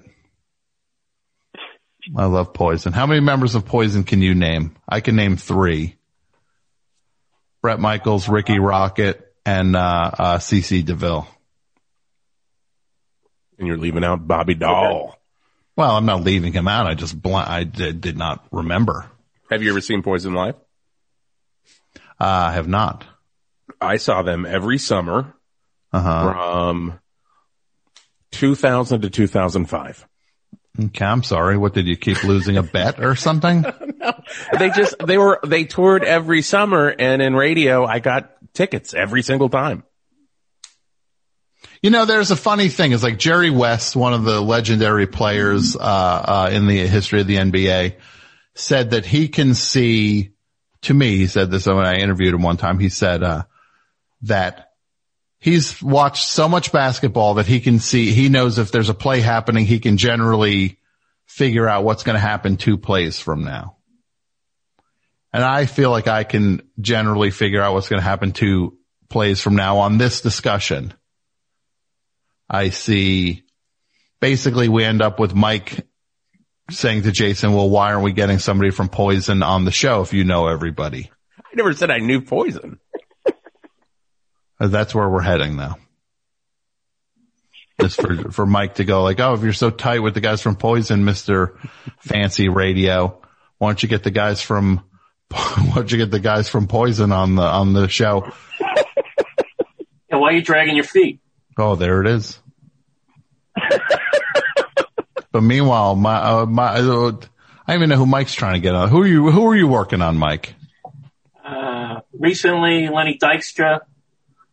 hmm I think that was the last one. Yeah, I've had a dry spell. It's, it's gotta be Richard Karn or above, Mike. Who? Richard Karn. Who's Richard Karn? That was the rules we set a couple of weeks ago. He was Richard Al. Karn was the, the sidekick on Home Improvement. Oh, I never watched the, one episode of that show.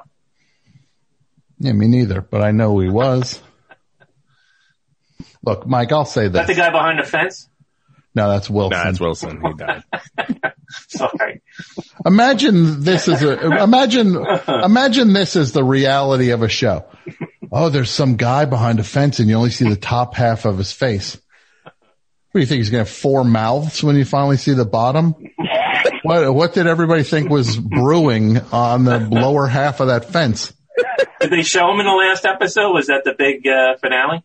They did, yeah. Oh, they did. Oh, wow. I didn't see imagine that what, coming. imagine what a thrill that was. Yeah, yeah, yeah. Oh my God. He had, he had a mouth the whole time and, and a chin. Can you believe the lower part of his face completed his face? Ay, ay, ay. The stuff people fall for. That and then that other show, Nerd, what is it called? Nerds on Patrol, the one where the Sheldon, what was that show called? Big Bang Theory. Big Bang Theory. And they were like, oh, the elevator's broken. and then I, I, I, within, I watched four episodes of that thing. I was like, yeah, final episode of this show, they fixed the elevator. And is that what happened? I think so. Yeah. Of course it did. I would Yeah. bet, I would bet everything. Yeah. And that's that show that the, the, the guy writes the Unabomber type things at the end of. Right? Those screeds. He releases like a screed at the end Yeah. of every one. I think we're going to have to add, you're going to add all those up and realize he's, uh, he initiated the Capitol riots. he had been cultivating people for, uh, for years with his Big Bang Theory and mom, uh, end cards. Now, Why does Chuck Lorre keep bringing up January 6th? Yeah. Chuck Lorre. Great guy. Two and a half men. Uh, I, I, I, I don't believe I was the first one to think this by any stretch, but it's just like you watch that show and it seems like the type of show that would be in a movie trying to show how awful the culture is. like it seems so crass and gross that it seems fake. Like there's no show that could actually be that crass and gross. And then it just seems like it would be like some kind of thing that some egghead would be putting the culture down and have that. And then, but that's a, that was a real show. But he was fun on it. Charlie Sheen was fun on it. I gotta go on a date. I got a hot date. and I think we just passed that. I did the voice for two sentences and I blew out my throat for the night. Um, the, uh, I think we just hit the 10th anniversary of when he went on his, uh, his little escapade when he was saying winning all the time and tiger blood and all that stuff. And then he, he, it culminated in him playing Radio City Music Hall.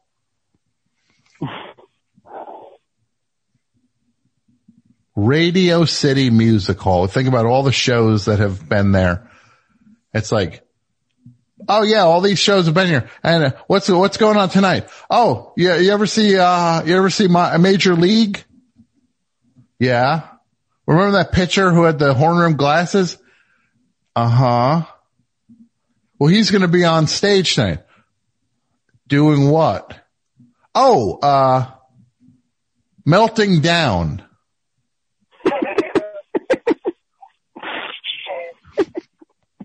And, uh, are there any tickets available? Oh, no, that's sold out.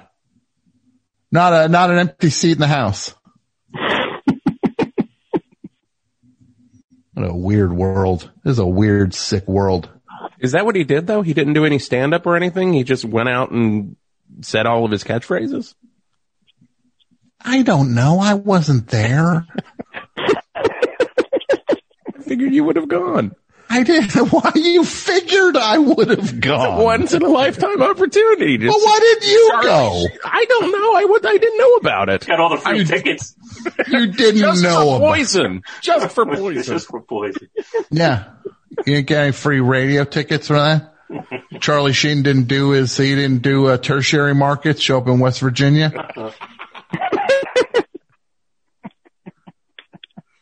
How long am I on the road for?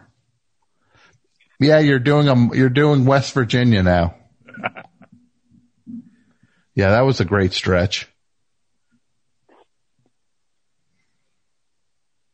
What else we got going on? What's up, my friend? Um, oh, I had a couple. Well, I had a couple for a topic, and I think I could solve uh, the sort of for one of the people from the little picture you guys sent out.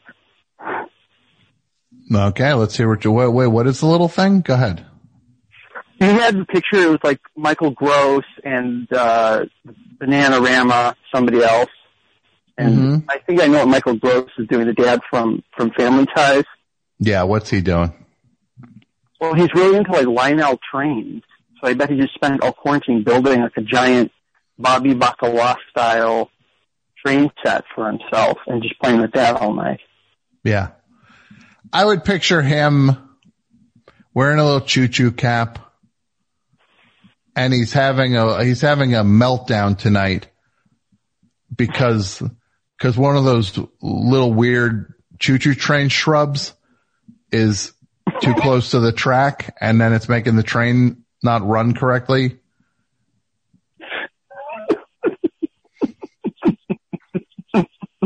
Look, I love those choo-choo choo choo choo train, uh, guys. And I, I, wish I was into the, the, that stuff.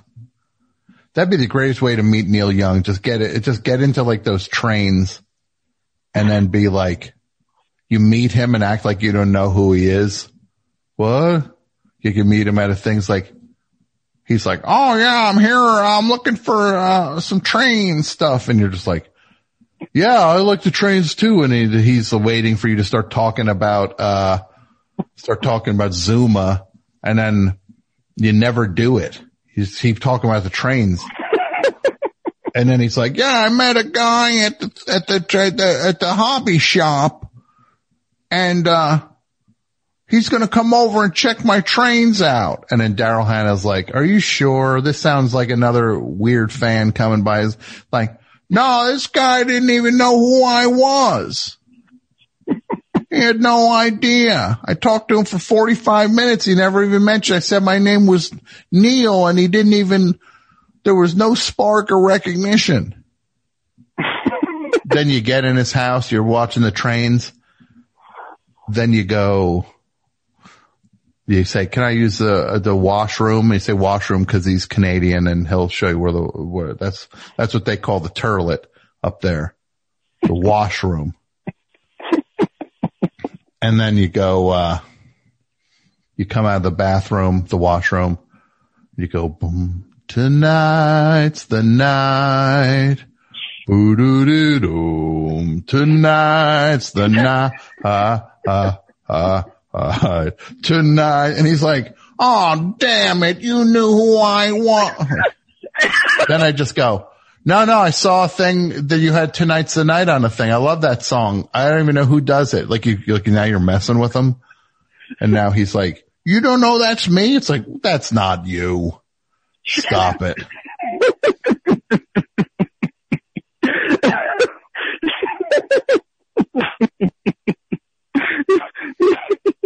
You're the greatest laugher that has ever called this show.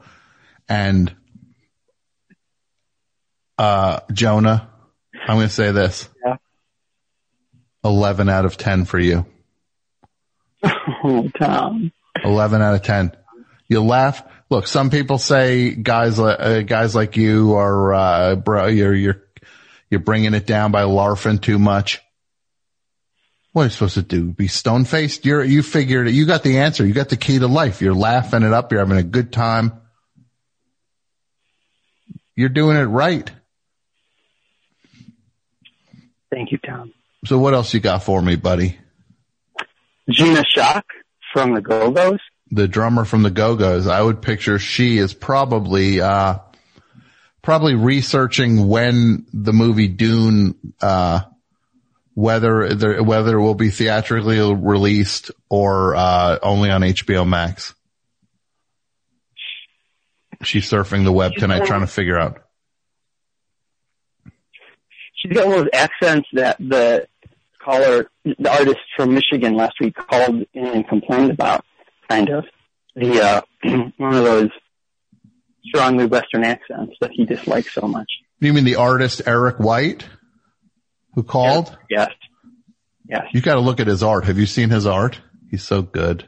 I'll, I'll have to check it out tonight. I'm going to buy a big painting of his. Probably cost a million dollars. I don't know, that kind of scratch. Uh, I have I have one last quick one, and I want to dedicate this one to Damien from Effed Up because it's kind of an obscure, not sort of obscure hardcore one. All right. Our friend Damien from the band Effed Up and also from the amazing podcast Turned Out a Punk. Great guy. What do you have? So John Weiffenbach from Void, he kind of disappeared after after Void put out all their records. You know, with the Void Faith split on Dischord. What kind of weird is the void faith split? I mean the faith void split? Come on, Jonah. You're back down to 10 out of 10. You're, you're 10 of 10. You just lost a point because you said void faith.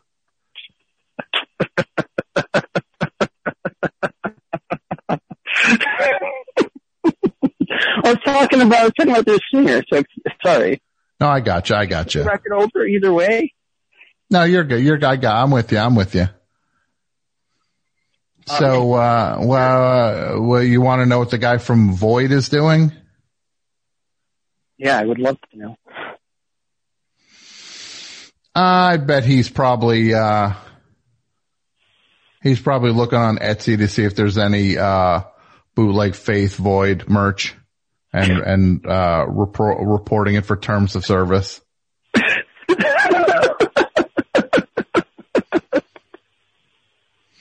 Dear sir, I noticed you're selling a magnet, uh, depicting the album cover of the Faith Void split, not Void Faith split, as some have incorrectly called it.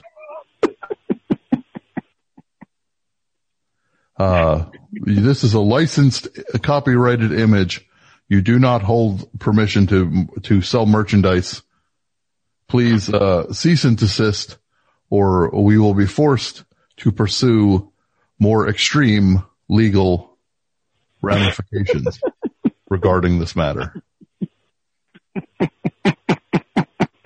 Man, I've never laughed the way you're laughing right now once in my life. Where's my me? Where's my me? Who makes me laugh that way? Used to be Hollywood Handbook, then they kicked me off the show. Kicked me off. Can you believe it? Unfair. Kick, kicked me off the show. And I usually don't talk about stuff like this, but kicked me off the show, said I just was a part of the previous iteration of the show and that they were looking to grow.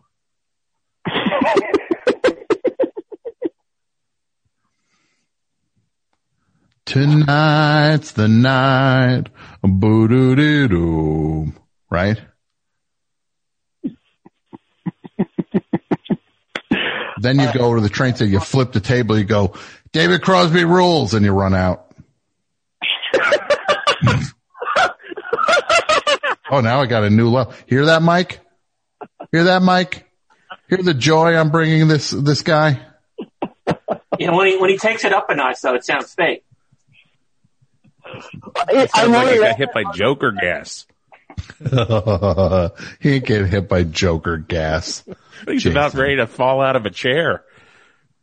Look, I've been I've been listening to the the so far, and it's t- and so I I'm just I'm happy that I even get that joke. I would not have gotten that joke before listening. So part of that is the joy of even getting mm-hmm. that joke. 'Cause I, I would not have gotten it before. how closely, how, I want to quiz you, Jonah. How closely do you listen to the best show? Pretty closely? Every week, How many times, well, well, here's a trivia question. How many times did a young Jason Dudio Gore see the original Batman in theaters? uh, it was either eighty. I'm going to say eighty six. No, that's insane. That, yeah, it wasn't 86. It was 39, 38. 38. Oh, 38. Oh, okay. 39 for the new Batman film. I'll go see The that. new 30. one. Yeah. There's a rumor that Keaton's going to do another one.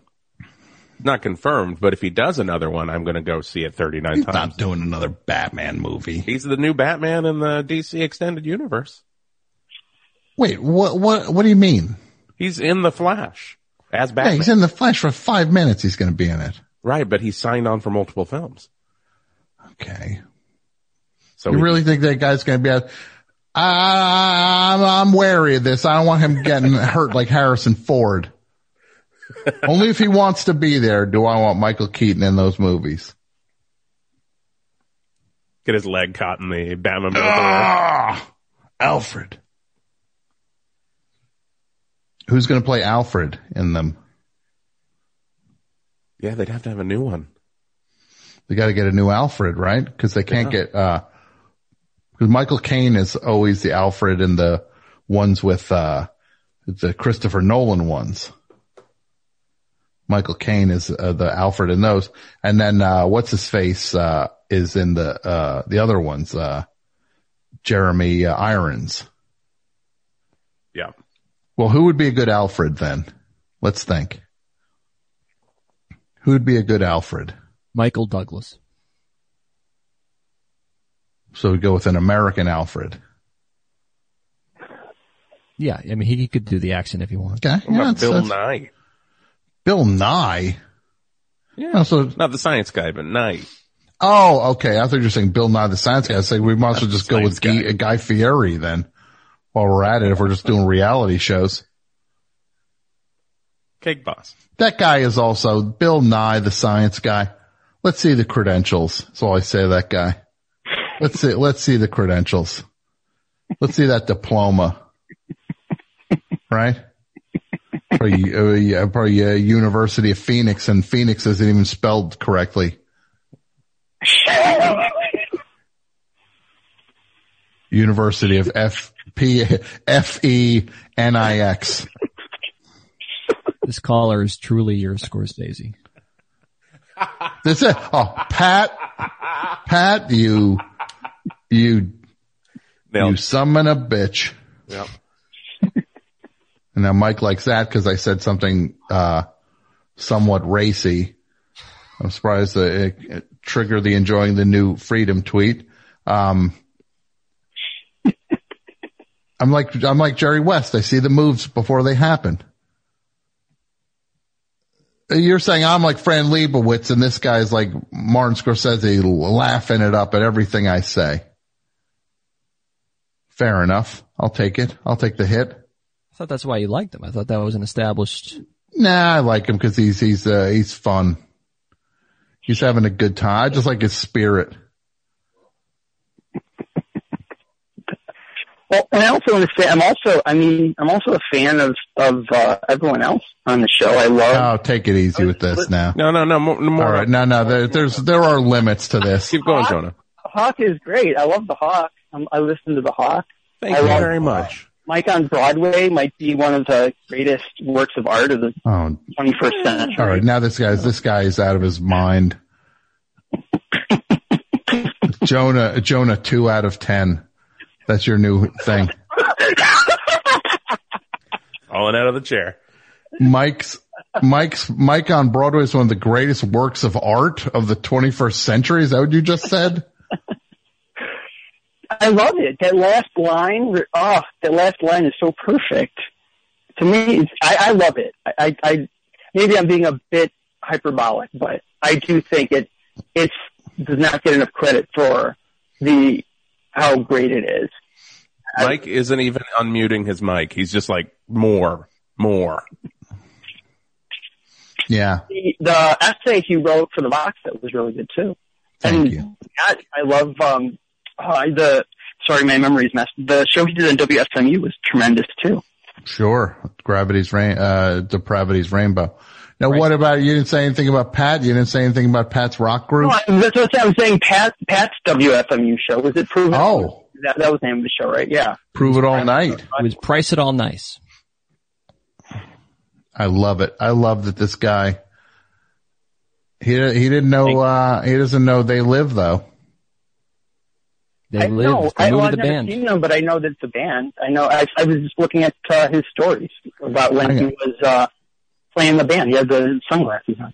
Where are you living these days, Jonah? I'm living out in the suburbs of Chicago. Okay. Good to know. Good to know. All right, my friend, you did great tonight. Thank you. I'm putting you back up to 10 out of 10.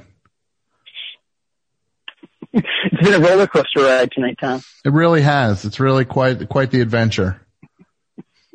All right. Thanks for the call, buddy. Take care of yourself.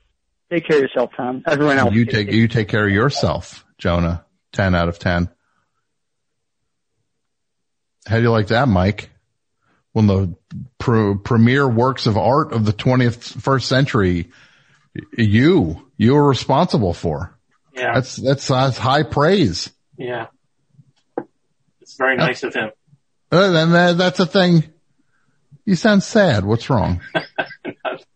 No, no, I was just thinking about the, uh, can we revisit the Oreo versus Chips Ahoy thing? Yeah, sure. Now, I love we're getting so much praise. You said nothing. Your mic, I'm, I've been watching your mic on Zoom the whole time. It went off mute once, went right back Oh. I know on where this is going because I just opened my, my own Twitter and at the very, very top posted one hour ago, AP Mike, chewy cookies are garbage. well, that, well, that goes without saying. But uh, I wanted to talk about the Oreo versus Chips Ahoy. And the thing is, Chips Ahoy years ago was pretty bad. I mean, I think they they they've cooked the cookies a little crisper now, so they they're not as crumbly. You remember when Chips Ahoy were kind of they fall apart in your hands pretty much. They were kind of soft. Now they're kind of hard. And what I do to make it on par, straight up, Oreos are better than Chips Ahoy. But what I do, because the cookie's so hard now, you can put a little dab of peanut butter on them. And it's, uh, it brings it up to the level of an Oreo. So you're putting peanut butter on a Chips Ahoy? Yeah, a little peanut butter. You know, not you don't go nuts. You know, just Like a a little trick you would peanut do with butter. a dog. You put some peanut butter on like a Well, yeah, yeah. Or, dog yeah. What are you trying? Is somebody trying to give you a pill, Mike? Like, are you making a sandwich out of them? So, so two. chips Well, I don't butter? do that, but you could do that. I You think could. you know if, if you wanted to. I haven't Well- experimented with that. Well, then what about this as a, as a how do you do, Mike? What if you put some chocolate chips and a Nutter Butter? Uh, no, no, not my thing. Well, it's the same thing. See, I don't, I'm not even with you on the double stuff. I, double stuff is too much. I think that ruins the cookie. All right. I love a chewy cookie. I think you're wrong. Fresh out of the oven, chewy is great. I said soft batch. I said Entenmann's were were acceptable. Entenmann's chocolate chip cookies are outstanding. Yeah, they Yeah, are. they're good. Way better than than Chips Ahoy. But if you get those Pepperidge Farm cookies, the Mm-hmm. chewy cookie, the chewy versions are horrible. Yeah, but that's like processed chewy. Like you know, I'll I'll say like the chewy Chips Ahoy. I thought were better than the than the regular Chips Ahoy, but even that's like a factory, you know, processed ingredient chewy. But like if you get like a if you go to like a farmer's market or if somebody made like a fresh batch of cookies at someone's house, like Oh, if well, it's well, that- That's that of course that's gonna be better, pal. Well, no, yeah, I, I said that's that homemade is a whole other category. I mean, I thought we were talking about the junky. Well, store- I'm just- store-bought oh, ones. according to your tweet, chewy cookies are garbage. Yeah, I, I'm talking about the store bought ones. yeah, he's talking about grocery. Look, the only way I'm buying a Pepperidge Farm is if I'm at the, that's, that's, at this point, Pepperidge Farm is, has been reduced to like, that's like CVS cookie. That's what you buy at a CVS. Yeah, Rite Aid. I get them at Rite Aid. Yeah, a Rite Aid or a Rite Aid where you're just like, well, it's either this or some weird thing of bana- banana bread, some weird single serve thing of banana bread, that one weird off market thing that's been sitting on counters for the last 20 years. And they get sweaty in the in the in the cellophane, right? Yeah, they do. That's it. Know, Mike, that's silly. Mike, we're on the same page. They get Yeah. sweaty. you, see the, Pepperidge Farm you, see, you see the sweat in there. Yeah. Pepperidge Farm, you just like, that's, that's like, that's like a gas station or a CVS. Yeah, but like but the hard version of Pepperidge Farms are good, like a like a Chessman or a Milano. Yeah, Milano, Chess- that's a fancy cookie. Chessmen are great. Yeah, And Milano, Chesapeake, boy. the Chesapeake. Excuse me, Donald Trump. Uh, what's going on there with the Milano cookies? Somebody's Yeah, living, somebody's but- living the good life. A little too dusty for me. I even like like those old people cookies that have like the uh the jam in the middle. What are those? I think they're literally just called old people cookies. They're called on the package. Old Yeah, with jam in the middle. what are, My mom would get Milano and she would not share them with me as a child. I would be like, hey, can I have one? And she just would not give me one. Well, they are adult cookies. They're very adult cookies. remember those things, that- those Stella D'oro things? Oh yeah, yeah. yeah. there was like Stella D'oro where they're like, these are like, well, Peek Frean was this brand where the, the commercial was literally saying these are like adult cookies. Well, Stella, Remember that? Yeah, Stella Like- Doro does have that little uh, chocolate cookie. What I don't even know what they're called, with the like sort of drop of chocolate in the middle. Those are pretty good. Stella D'oro, the only way it's that makes me feel like I'm at a wake. Yeah. You know what I mean? Like Yeah. a that's the only place I've ever eaten like Stella D'oro cookies when you're at like a, a, a, you're at somebody's house after a wake and they're just like, yeah, we're just getting together for a while at the house. You can come by. We got cookies. And it's just like, I haven't seen these in a while. Or those, Yeah. uh, those blue tins of Dan- uh, the Danish butter cookies. I'd all, I would always see those. At Yeah. Those are good. Those are good. Those are good Those are good. cookies, but they're not the kind of thing you would ever buy for yourself. No, they're always gifted. Stella Yeah, I I thought I, th- I thought you had to dunk those. Aren't those dunking for dunking tea or coffee or? Mike, they're all, you could dunk any cookie you Yeah, want. that's true. Or but they're I would say, but I, almost like they're inedible if you don't dunk them is what you're saying now. Yeah, yeah, exactly. Let's put some peanut butter on it, Mike. Now, I don't even think peanut butter could save a Stella D'oro. This is, this is the rest of the show. That should be in there. That should be a t-shirt. Not even peanut butter can save a Stella D'oro. Um, yeah, I gotta just say, I, I, I, I am, I like to think that I'm my own person and that I don't fall for marketing, but I am as susceptible as marketing anybody on the planet. I fall for anything. I, uh, I remember seeing a thing where it's like the, like the, the, like a year or two ago, there was like the chicken sandwich wars where it's like, oh, Popeyes has a chicken sandwich that is supposed to rival the Chick-fil-A. When, I look, I don't eat chicken, so I don't know. But I saw it, I was like, that's the dumbest thing I ever saw in my life. Chicken sandwich wars. And then all it takes is for me to see one thing saying like, oh yeah, Popeyes is doing a fish sandwich the way they're doing the chicken sandwich. I'm like, well, I got to check that out. I go, I order this thing and I'm eating it. I'm like, this, this is amazing. This thing's so good. And it was so, I had, I had, I had like such a, they, they, they might as well include a, a, a thing of Prilosec with these things. Is that what the stuff is? Zantac, Prilosec? What is it? Are they all the same thing? Yeah. Cause, um, that was like a, uh, that was like a, a, a, that was, they might as well just call it a GERD sandwich. Yeah. You got a little backup. little backup. yeah, I was sick. I was sick for a day and a half. Monday night I was in a Popeyes drive-through and Uh huh. I got the chicken sandwich and I Sounds was, like the worst Bruce Springsteen song. oh, late on Friday night, I was at the Popeyes drive-through trying to get my fill.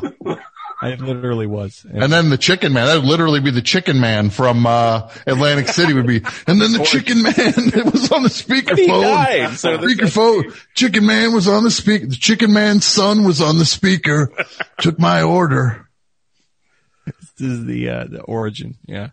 No, but I, I was I was I was parked facing the the Popeyes and I was eating and I saw the the the banner for the fish sandwich and I I literally thought of you, Tom. I was like, Oh, that's great. I was Maybe. like, oh, there's, there's a fish sandwich here. I wonder if Tom's going to go to Popeyes. Am I? Well, you know, you definitely talk about uh, talk about knowing two moves ahead on that one.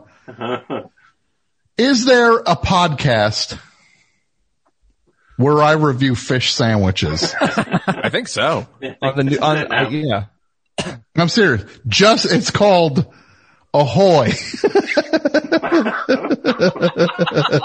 Patreon exclusive, I think. Yes.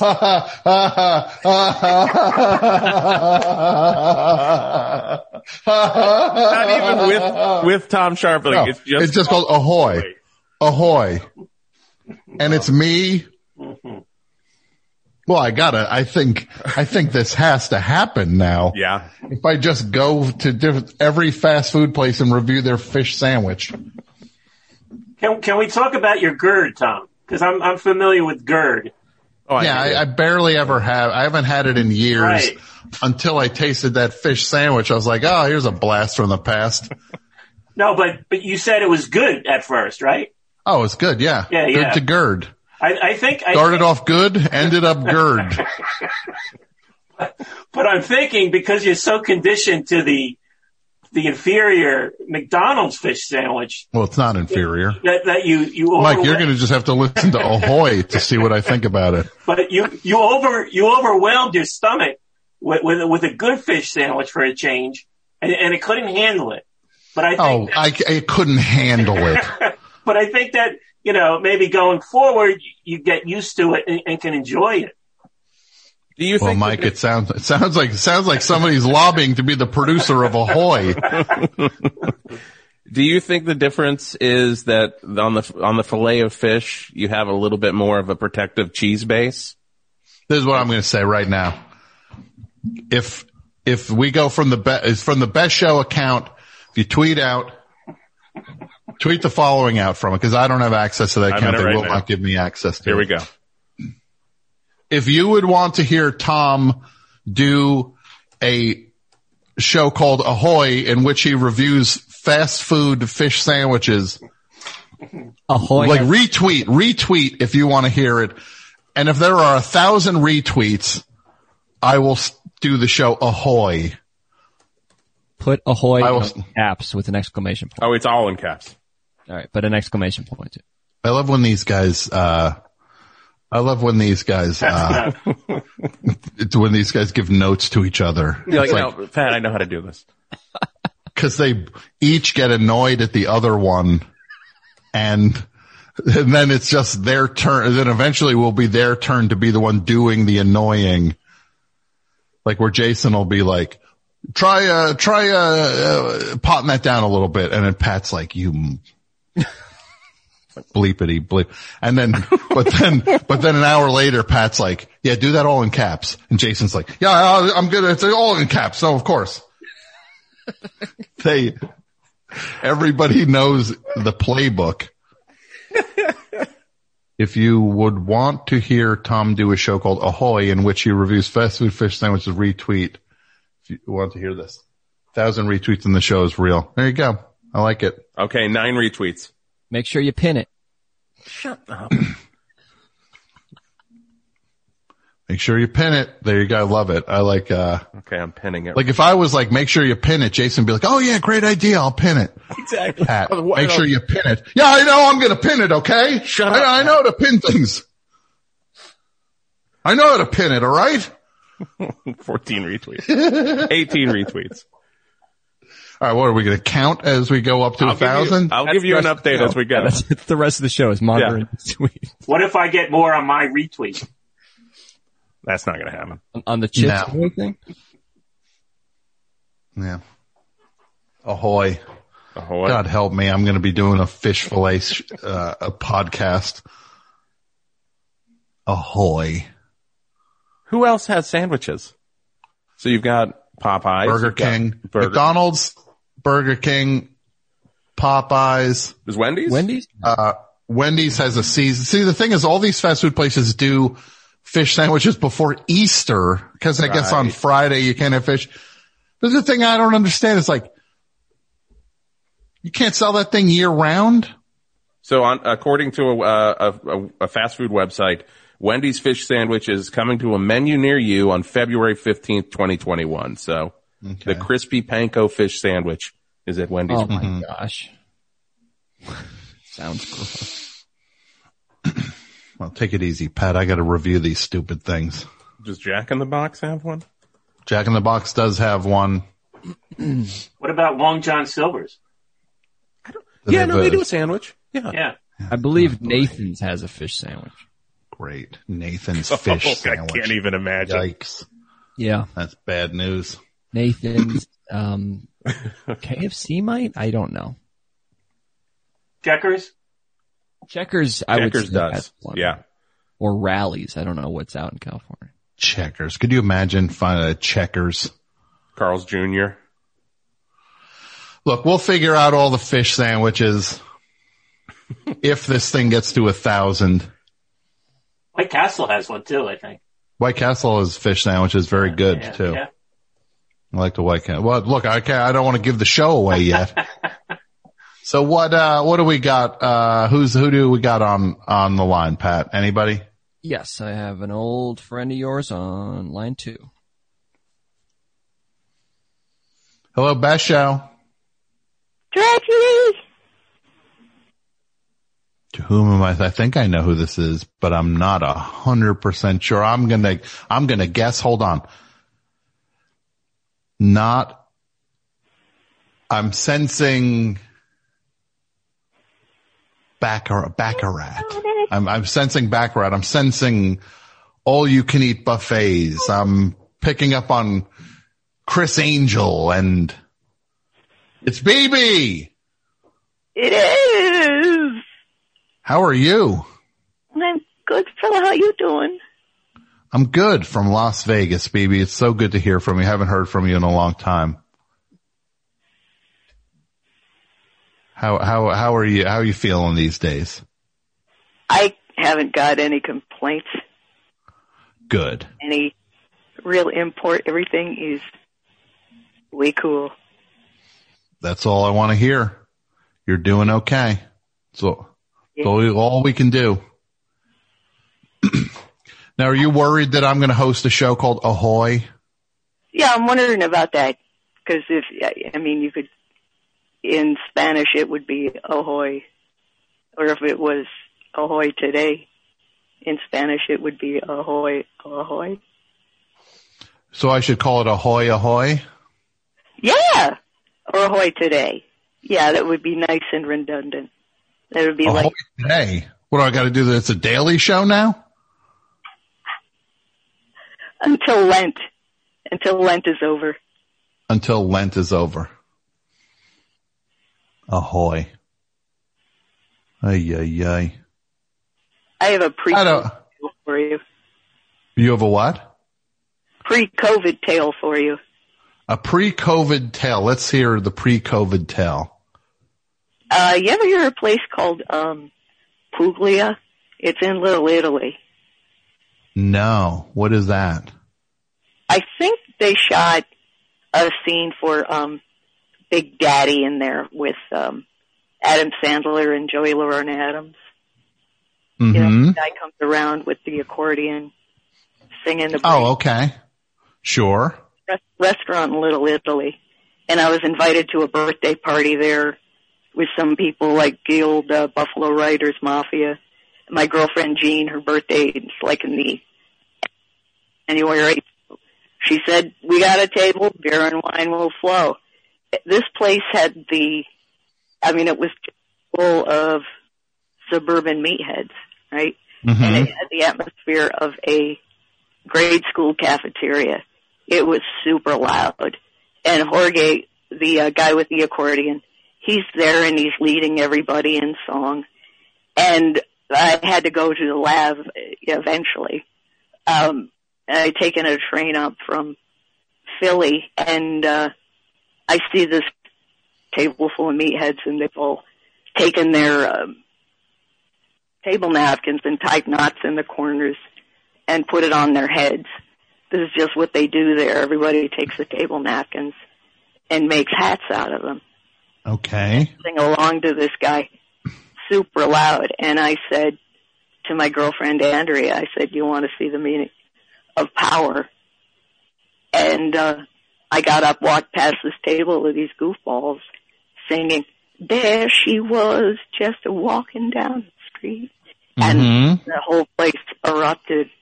The whole restaurant erupted into what diddy.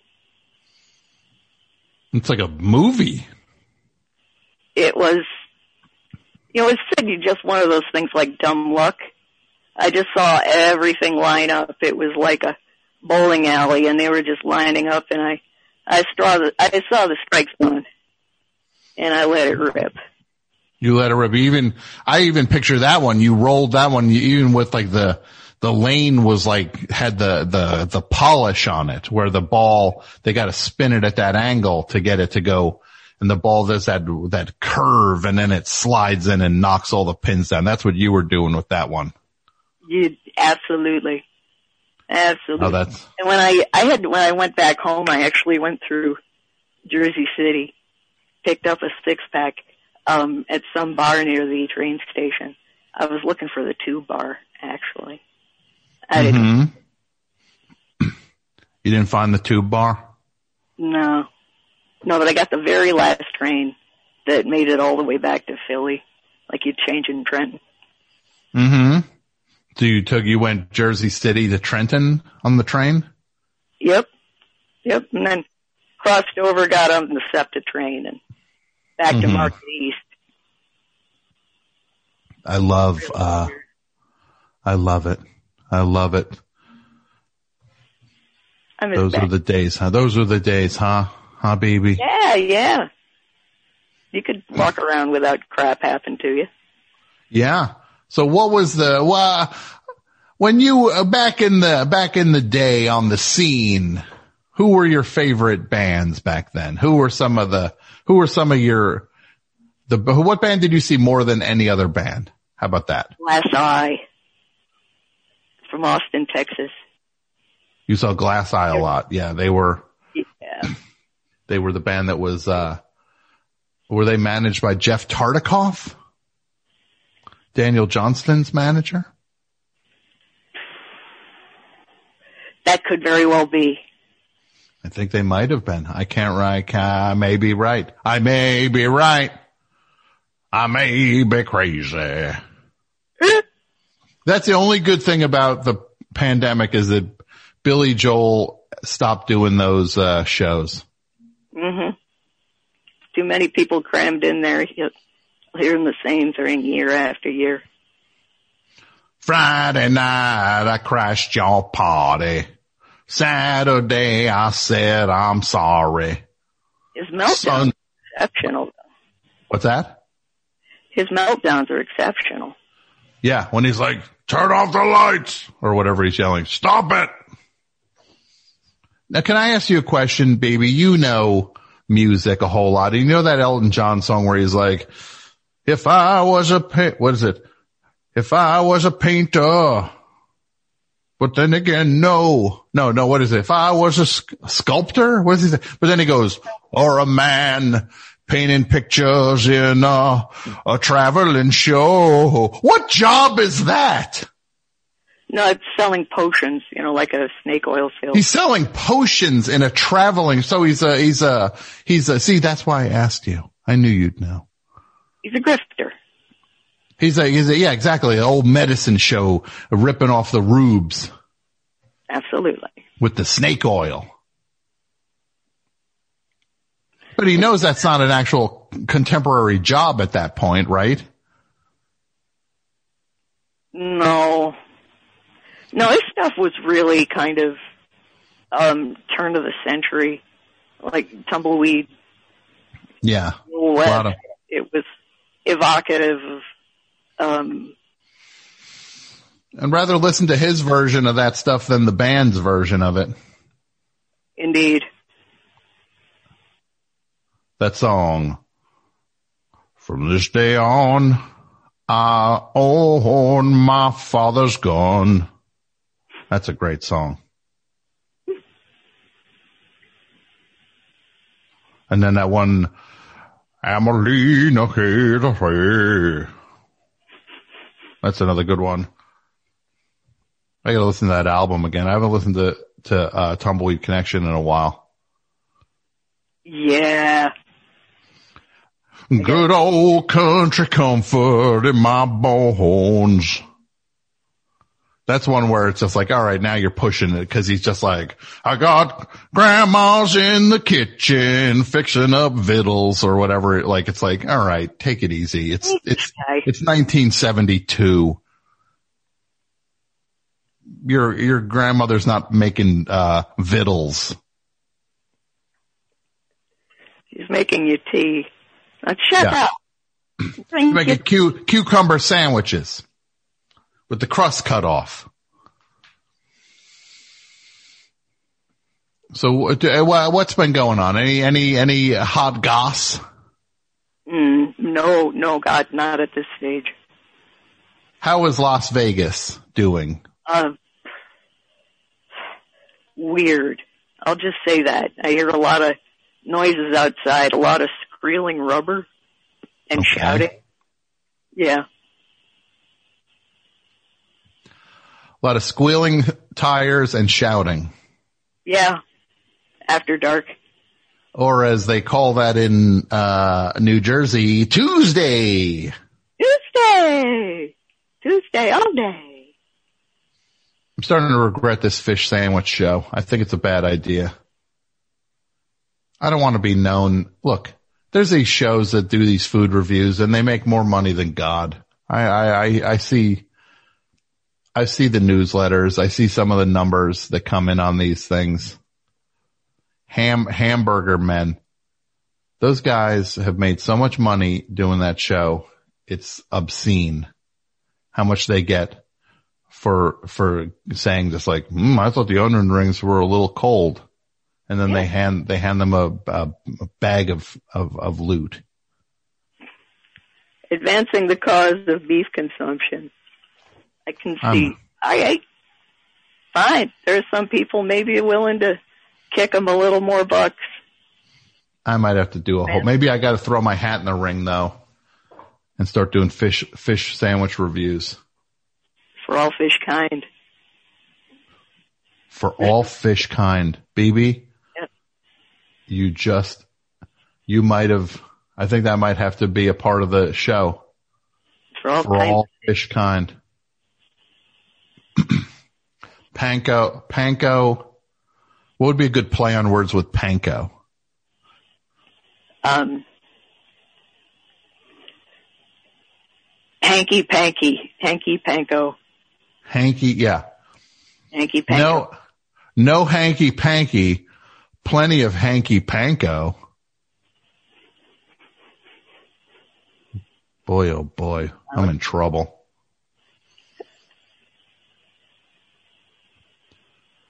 All right, give me give me something good, and then we're gonna we're gonna I'm gonna take some calls and wrap up. All right. Um, where are they now? Where are they now? Who who we talk? Who who are you thinking? Uh, some gen, you know, like geniuses. Um, Andy Partridge and that guy from uh, The La's and Bill Drummond from KLF. Um, Andy Partridge is right now. He's he's looking at a a, a physical catalog, not not online, a physical catalog of little uh, army soldiers that he's going to put an order together,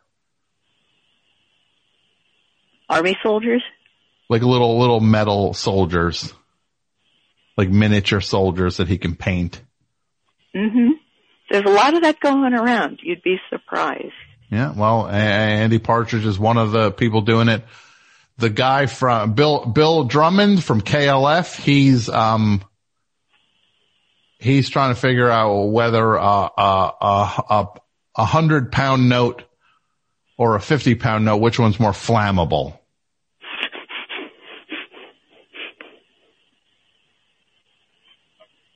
He's currently testing that On Cuban cigars. with Cuban cigars. Yes.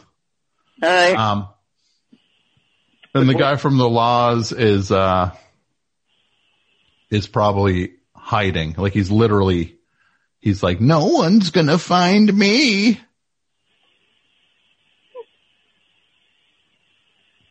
Try as you may, try as you might, you'll never catch the guy from the La's tonight. he's hiding in Bill Drummond's humidor. He is. He might be hiding in his. Let's see. I love it. People are. Sh- uh, let's see where we're at now. 113 retweets. It's. There's no way it gets to a thousand. hmm I'm going to do my share. Oh, One man, one vote. Um, yeah. See any movies lately that you liked? no, no. Um, I understand there is a what? No, Dead Snow Two is on uh, YouTube, free for nothing, and I saw the first one. Those uh, Nazi zombies are a riot. What's it called? Dead Snow Two. Dead Snow 2. That's with the Nazi. That's the one. Yeah. With the. Dead Snow was in 2009, and this is the the sequel. Mhm. Okay. It looks ridiculous. What if they called it Dead Snow 2, the Squeakquel? They try to get a little bit of that Alvin and the Chipmunks uh, glory. Exactly. And as far as the film, I, I wanted to. Uh, what did you think of that um, coverage? Uh, that big section on Sergeant Pepper and uh, only uh, in the uh, Bee Gees documentary there. Oh, how they skipped that part? Yeah, Yeah, I thought that was a little bit of a an oversight because yeah, look, of course there was so much hatred for disco then that is completely uh culturally loaded and and uh just and just uh despising and dismissive of people of color and and the gay community and gay culture where disco was so vital and inspired and strong. And look, I love the Bee Gees. but there's a part of that whole story where they're just like, these dudes slid in, jumped on the disco movement, and then were the first ones to go, "Well, we're not disco. As soon as it started winding down, as soon as it ran its course, they're, they're one of the architects of its demi- of the, of the, the art form's demise. And then they were the first one, then they run away from it also. Right? Like carpetbaggers. They jump on it. With carpetbaggers, that's not a bad thing, is it? I don't even know anymore. I don't want to hurt no one's feelings. It's uh, not tied to any. Okay. I, I just want to make, I don't know. I just, uh, but they jumped on disco. They, they bleed it dry, grab most of the money and then run it into the ground. And then they're the first ones to go like, we're more than disco, everybody. Disco's one of the many things we do. But they killed the thing that wasn't theirs in the first place.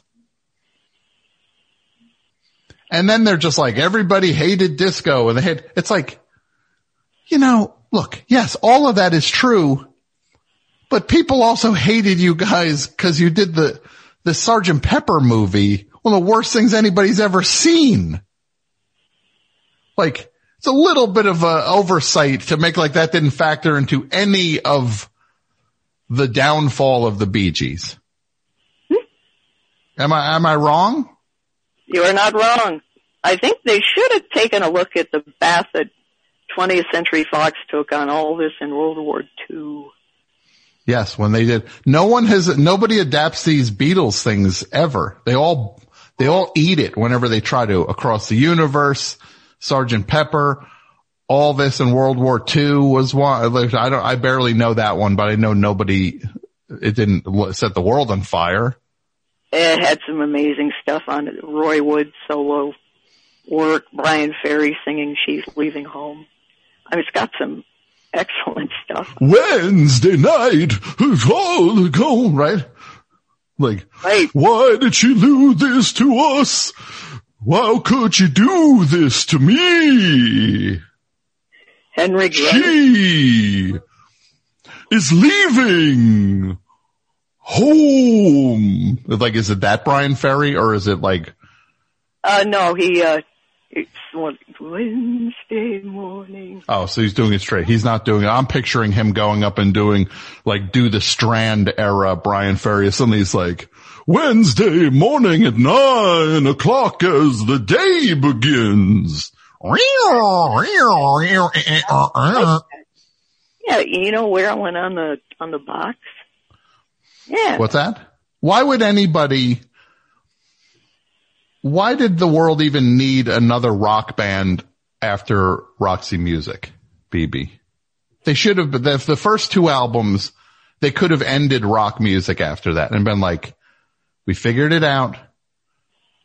The best band ever is a bunch of space, space hoodlums, space greasers have shown up.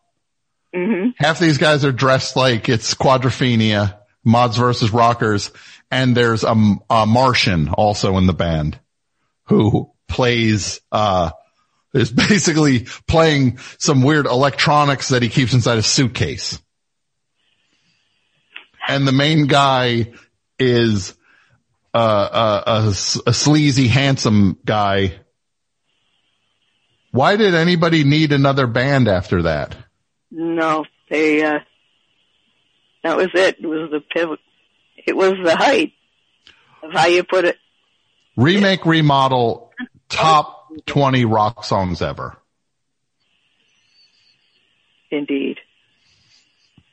It's the funniest thing ever when it just goes boom. It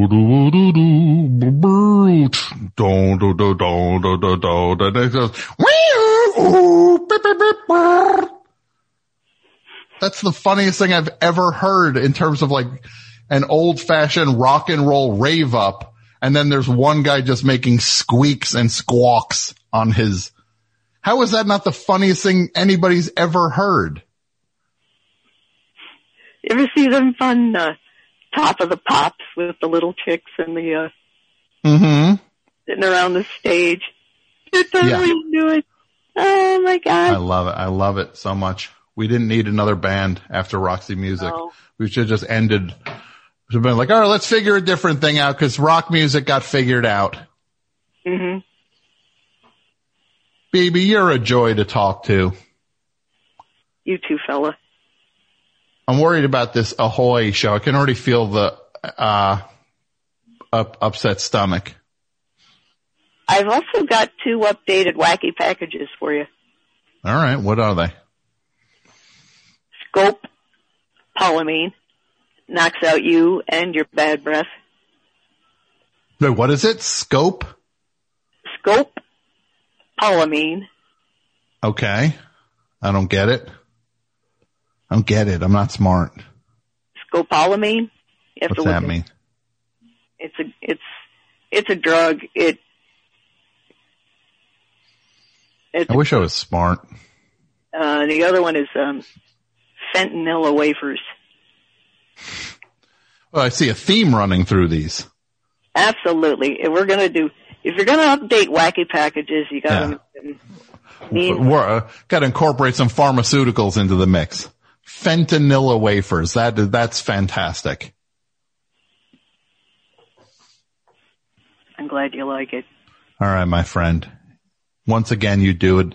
You do it. You do it. You do it again. I appreciate it. I'm glad you're doing great. You're hanging in there. That's all we can do. And I cannot wait till I'm back in Las Vegas and I see my friend BB. Hey, you uh give me some warning. Oh, of course. Don't worry. I will. I have to clean up uh You Period. don't worry. You don't worry. Do a thing. You just, you. All right. I will talk to you soon. see you buddy. Okay. Take care. Pat, any other calls? Two. Two more.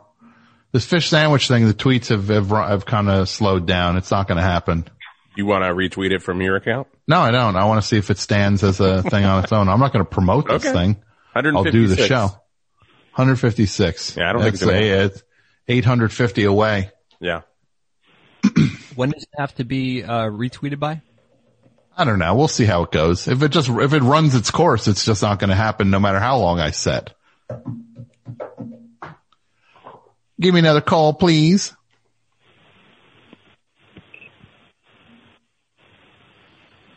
Best show. Hi. Ahoy, Captain Tom. Uh, don't, don't push it yet, buddy. What do you got for me? I, uh, it's uh, Woody in Rochester, Tom.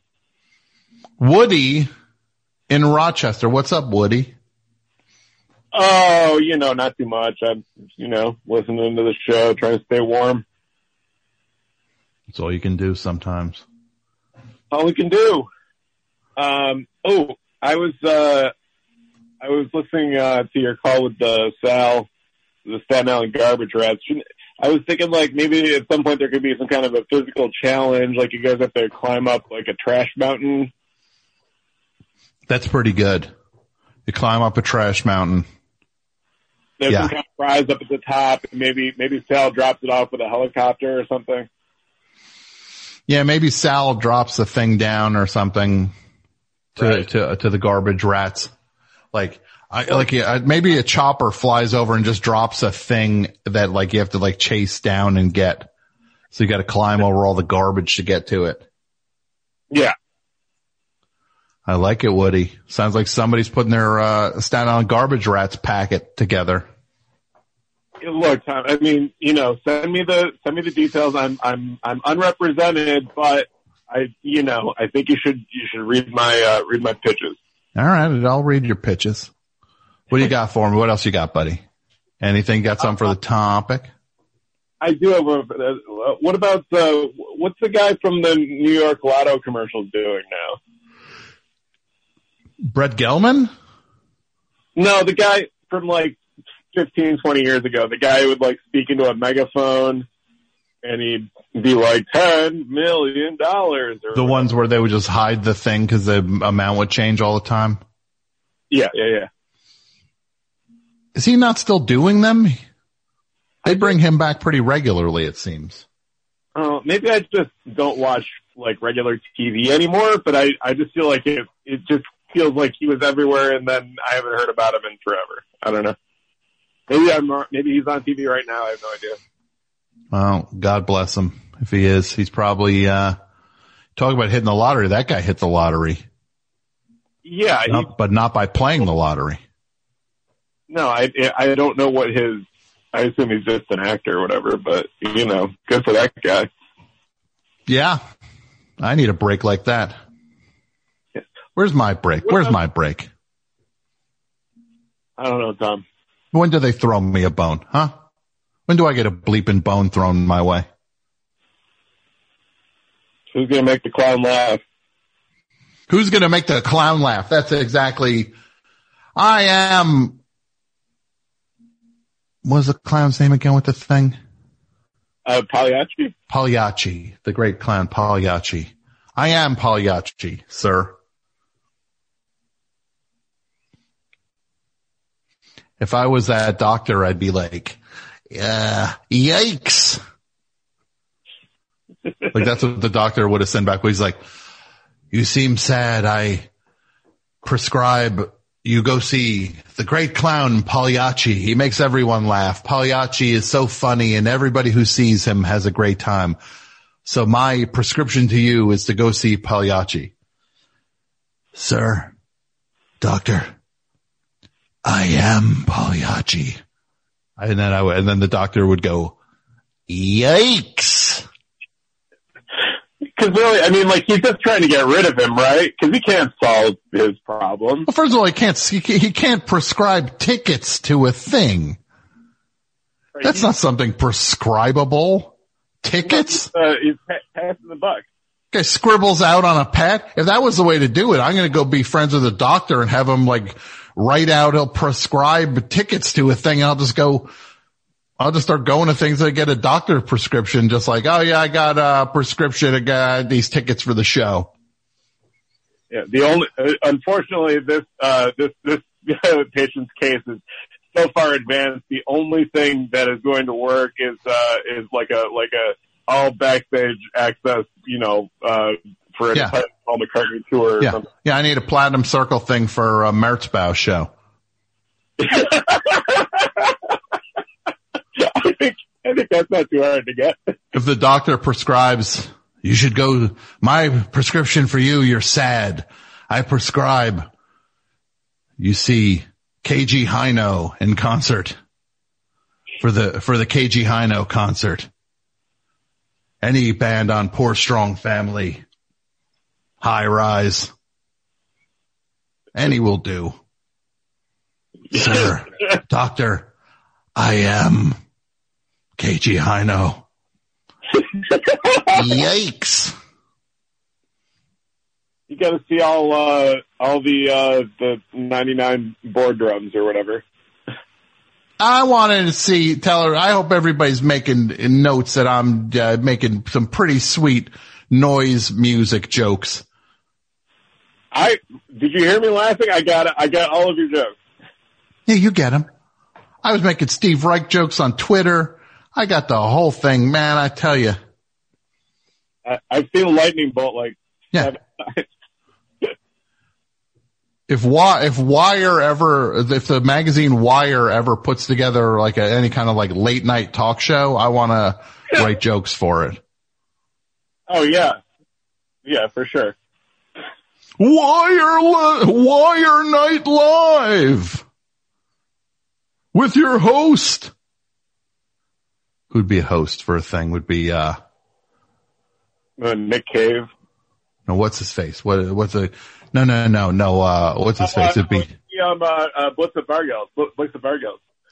Blixa Bargeld could host the thing and then it'd be like, um, but I was thinking more like, uh, uh, Simon Wickham Smith, right? Musical guest, Borbetomagus.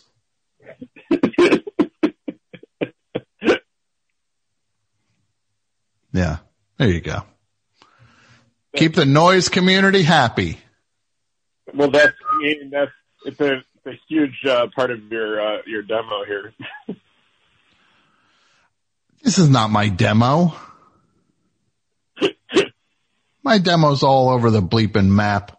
I got people calling about cookies, impractical jokers, noise stuff. No wonder the show, no wonder, no wonder the show is a weird thing that it makes no sense. Makes perfect sense to me, Tom. Thank you. Makes perfect sense to me too. You get it, Woody. Thanks for the call, buddy. We get it, they don't. Have a good night. Thanks. You too. Pat, any more calls? Final call. Final call. Final call. Best show. Best show. And I retweeted it. I retweeted it. I didn't quote tweet it. I retweeted it. I felt the pressure. I think it's fine. It's not moving the needle much. No, we got about 20. It's moving. We're at 189 right now. Okay. We could make a thousand. Best show. Hi. Hi. To whom am I speaking? Is uh, you speaking to William in Naperville, Illinois? William in Naperville, Illinois. What's up, William? Nothing much. Uh, I mean, in terms of like what I've been doing. Uh, last night I watched the Paul Schrader movie, The Comfort of Strangers, which was easily the worst Paul Schrader movie I've seen yet. That's the one, that's the one with, uh, Pauly Shore? Is that? Yeah, yeah, it's Pauly Shore. It's Bobcat Goldthwait, you know. Hey, don't put Bobcat Goldthwait down. that, yeah, that, that, that's fair. That was a cheap shot. Come on. It's a cheap shot. The guy did a horse movie. I would do that. You don't think I would do that same movie? Hot to trot. Somebody offers me hot to trot. I'm all over it. That guy, that guy's a good guy. And he also, he put his money where his mouth is. He makes good, he makes good movies, the kind of movies he wants to see. No, no, no, I have nothing against You walk it back. You walk it back, you rat. You rat bastard. You want to, you want to, you want to throw some mud on Pauly Shore, you, you do that. What do I have the pleasure of this call?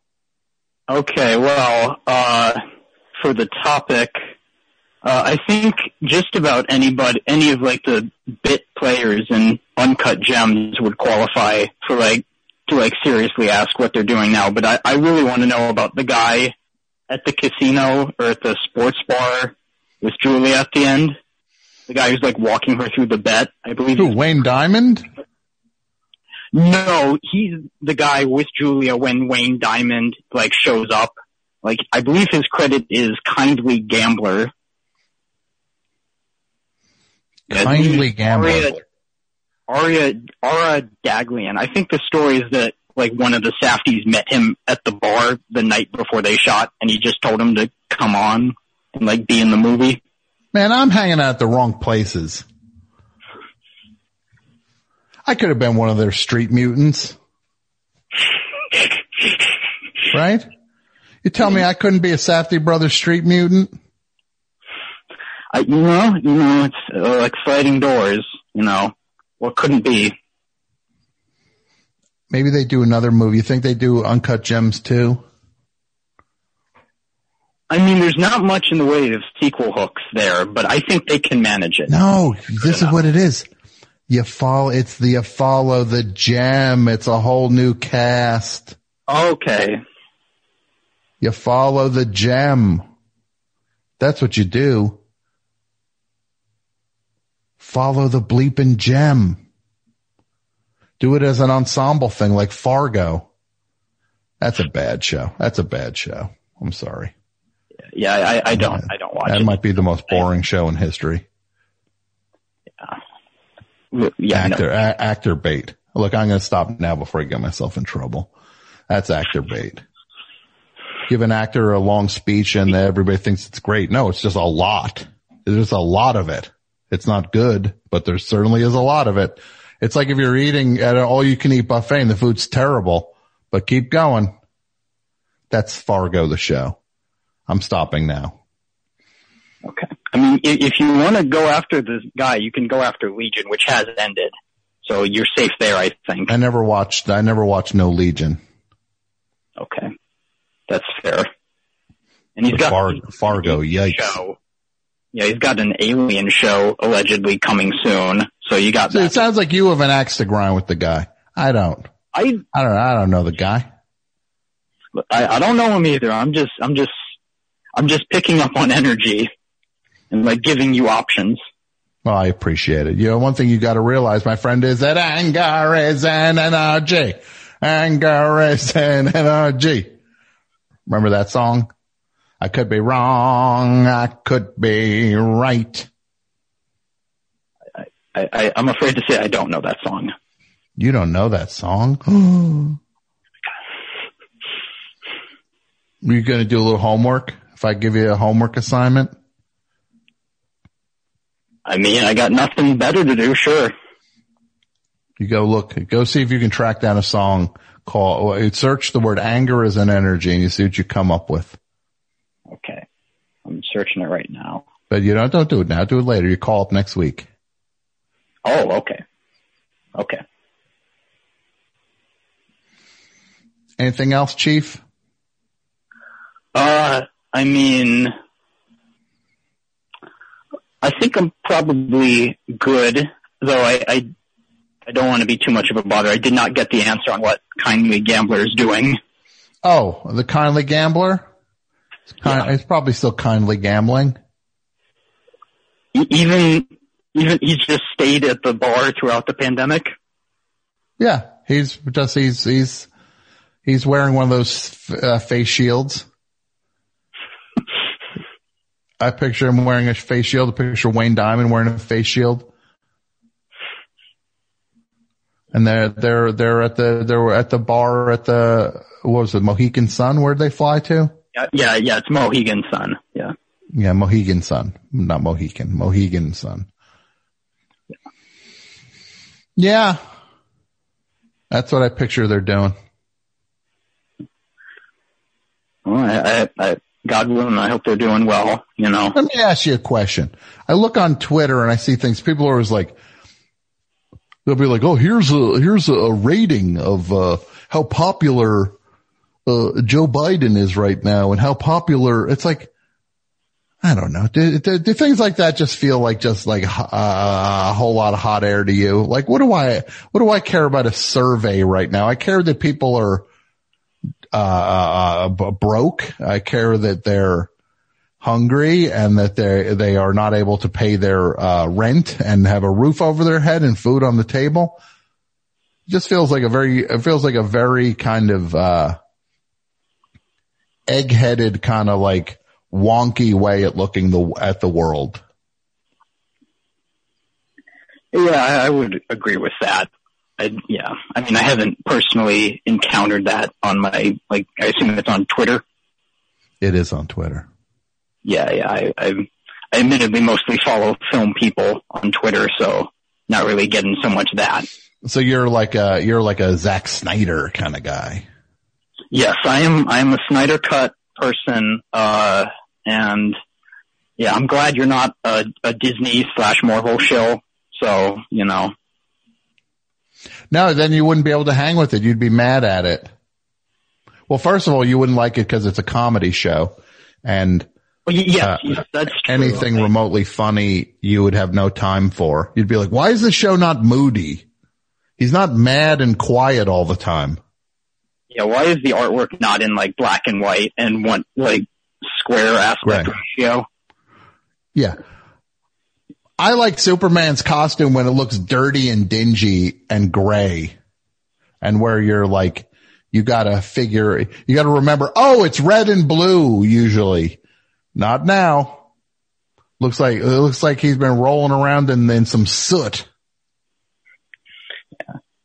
I like it when Batman says bad words because you know it reminds you that you know he's not such a nice guy. Yeah. You know, because Michael Keaton he, he kept it clean even though he didn't murder those people. So you know, gotta gotta make it edgy. hmm I love it. You, You, keep that edge. Are you to watch the thing? You're to watch the thing? The, uh, the Snyder cut. Um, you're to watch it. You can't help it. Honestly, that's probably true. I did watch Malcolm and Marie for basically the same reasons I would watch the Snyder cut. So sure. Snyder cut, Snyder cut. I'm going to watch the Snyder cut. Superman flying round. Batman driving the Batmobile. Look out. Here comes the Snyder cut. Take that to the bank. I'm, sh- I'm sure Zack Snyder took all of the money he was given for the Snyder cut directly to the bank. I'll say this. He didn't take no money for it. Actually, he did give it to cha- he did give money to charity that he, Yeah. Yeah, I, I, I, I had heard that. I feel for, I feel for that guy. As, as much as he's not one of my favorites by any way, means, or anything, he, guy loses his kid when he's trying to make a movie. That's the most impossible thing you could imagine. No, he seemed like everything I've heard about him says that he's like a really nice guy.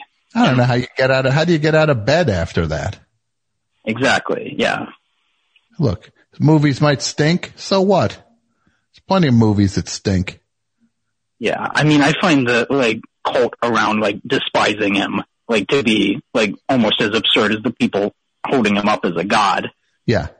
You know, most of those people are just like, oh, he ruined Batman. Look at it. It's kind of like, well, what if he is just in the middle of the pack?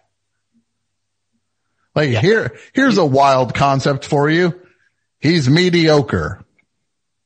I, yeah, I mean, even like Batman v Superman has some good stuff in it.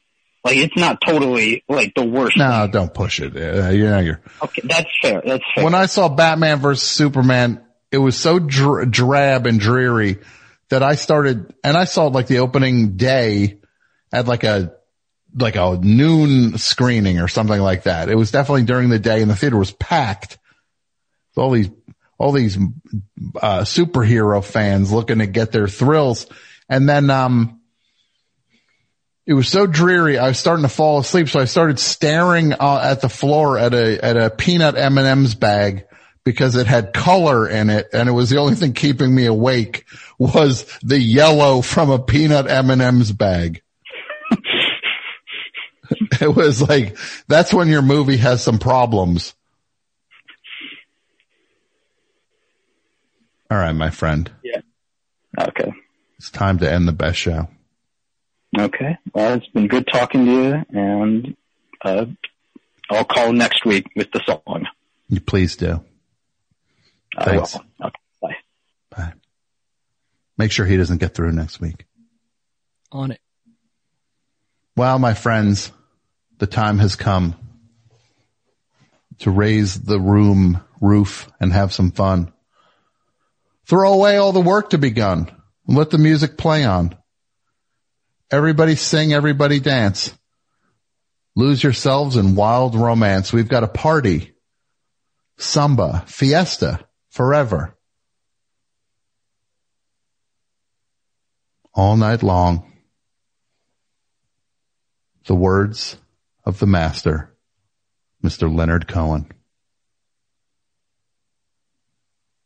Well, my friends, the time has come. Raise the roof and have some fun. Throw away the work to be done. Let the music play on. All night long. Best show is over, but I'll tell you this, the Islands record is awesome. I heard the record. I love it. It's great. And it comes out in June and it's called Islomania and you're going to love it and get ready for it. Thanks to Sal Vulcano for calling in and talking to us and giving us a little thrill. Uh, what else we got going on? Patreon.com slash the best show is the place to go to get all your best show, uh, stuff. We got meet my friends, the friends going up episodes exclusive to the Patreon feed. We have episodes of so far the Crosby, Stills, Nash and Young show exclusive to the Patreon feed. Go there get your get your fill. Any other things to say? Anybody? I think it was a great show, Tom. Thank you. Thank you, Jason. You get it. Not sure why the other t- two uh, producers didn't feel likewise, but uh, Well, if I that's- fo- quiet over there. if Real I- if I quiet. Follow Jason, then you, you you wouldn't have liked my comment. no, you could have beat him to it. You could have rushed in there and said it was a great show.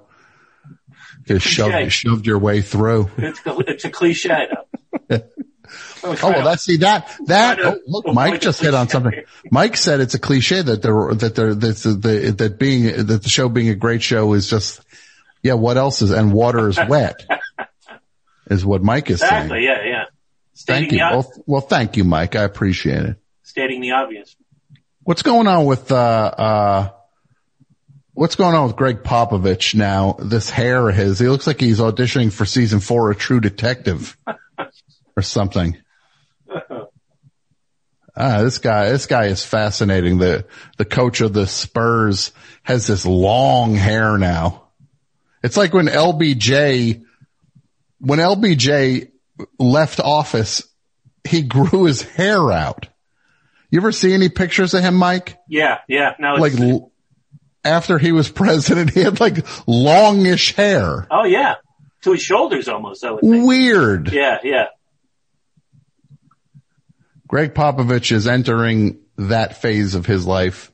Love him. God bless you, Pop.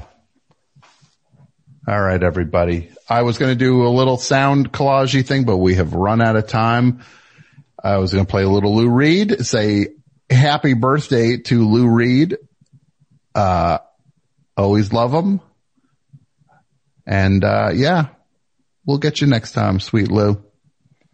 And, uh, thanks everybody for listening. I'll play a little Lou Reed on the way out. How about that? What do you think? How do you like them apples? Pat, anything? Anything you want to say? Be well to each other, everyone. See, that's the kind of thing. Pat, Pat's a class act. He didn't even play the game about, it was not about hubris and making Tom blowing smoke. Pat did his own thing. Pat was thinking the big picture. I like that. I like that. That's, that's a class act. Jason was obsequious. Mike was disinterested and vaguely smug and superior. Pat, Pat, Pat was doing his own thing. He's, he's, Pat was thinking of the human race. Pat's the nicest person on earth. Well, that now suddenly I'm suspect of Pat's motives. It worked. It worked. Now, now I question Pat's motives. that's, that's all it takes is anybody saying anything and I just go along with it. Yeah, you're right. I don't know what Pat's deal is. No, everybody's great. I love all of you and we will talk next week. We'll play a little bit of this Lou Reed song and say goodnight. Catch you on the flip flop. Bye. Play.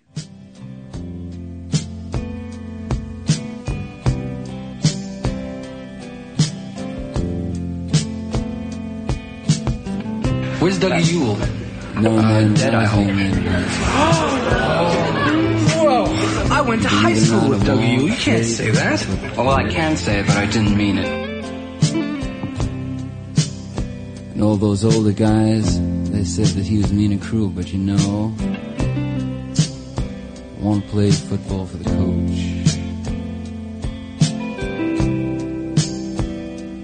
They said I was a little too lightweight to play linebacker, so that I'm playing right in. One played football for the coach.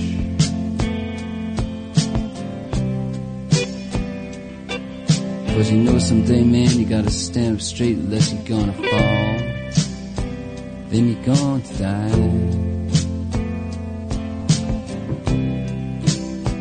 And the straightest dude I ever knew was standing right by me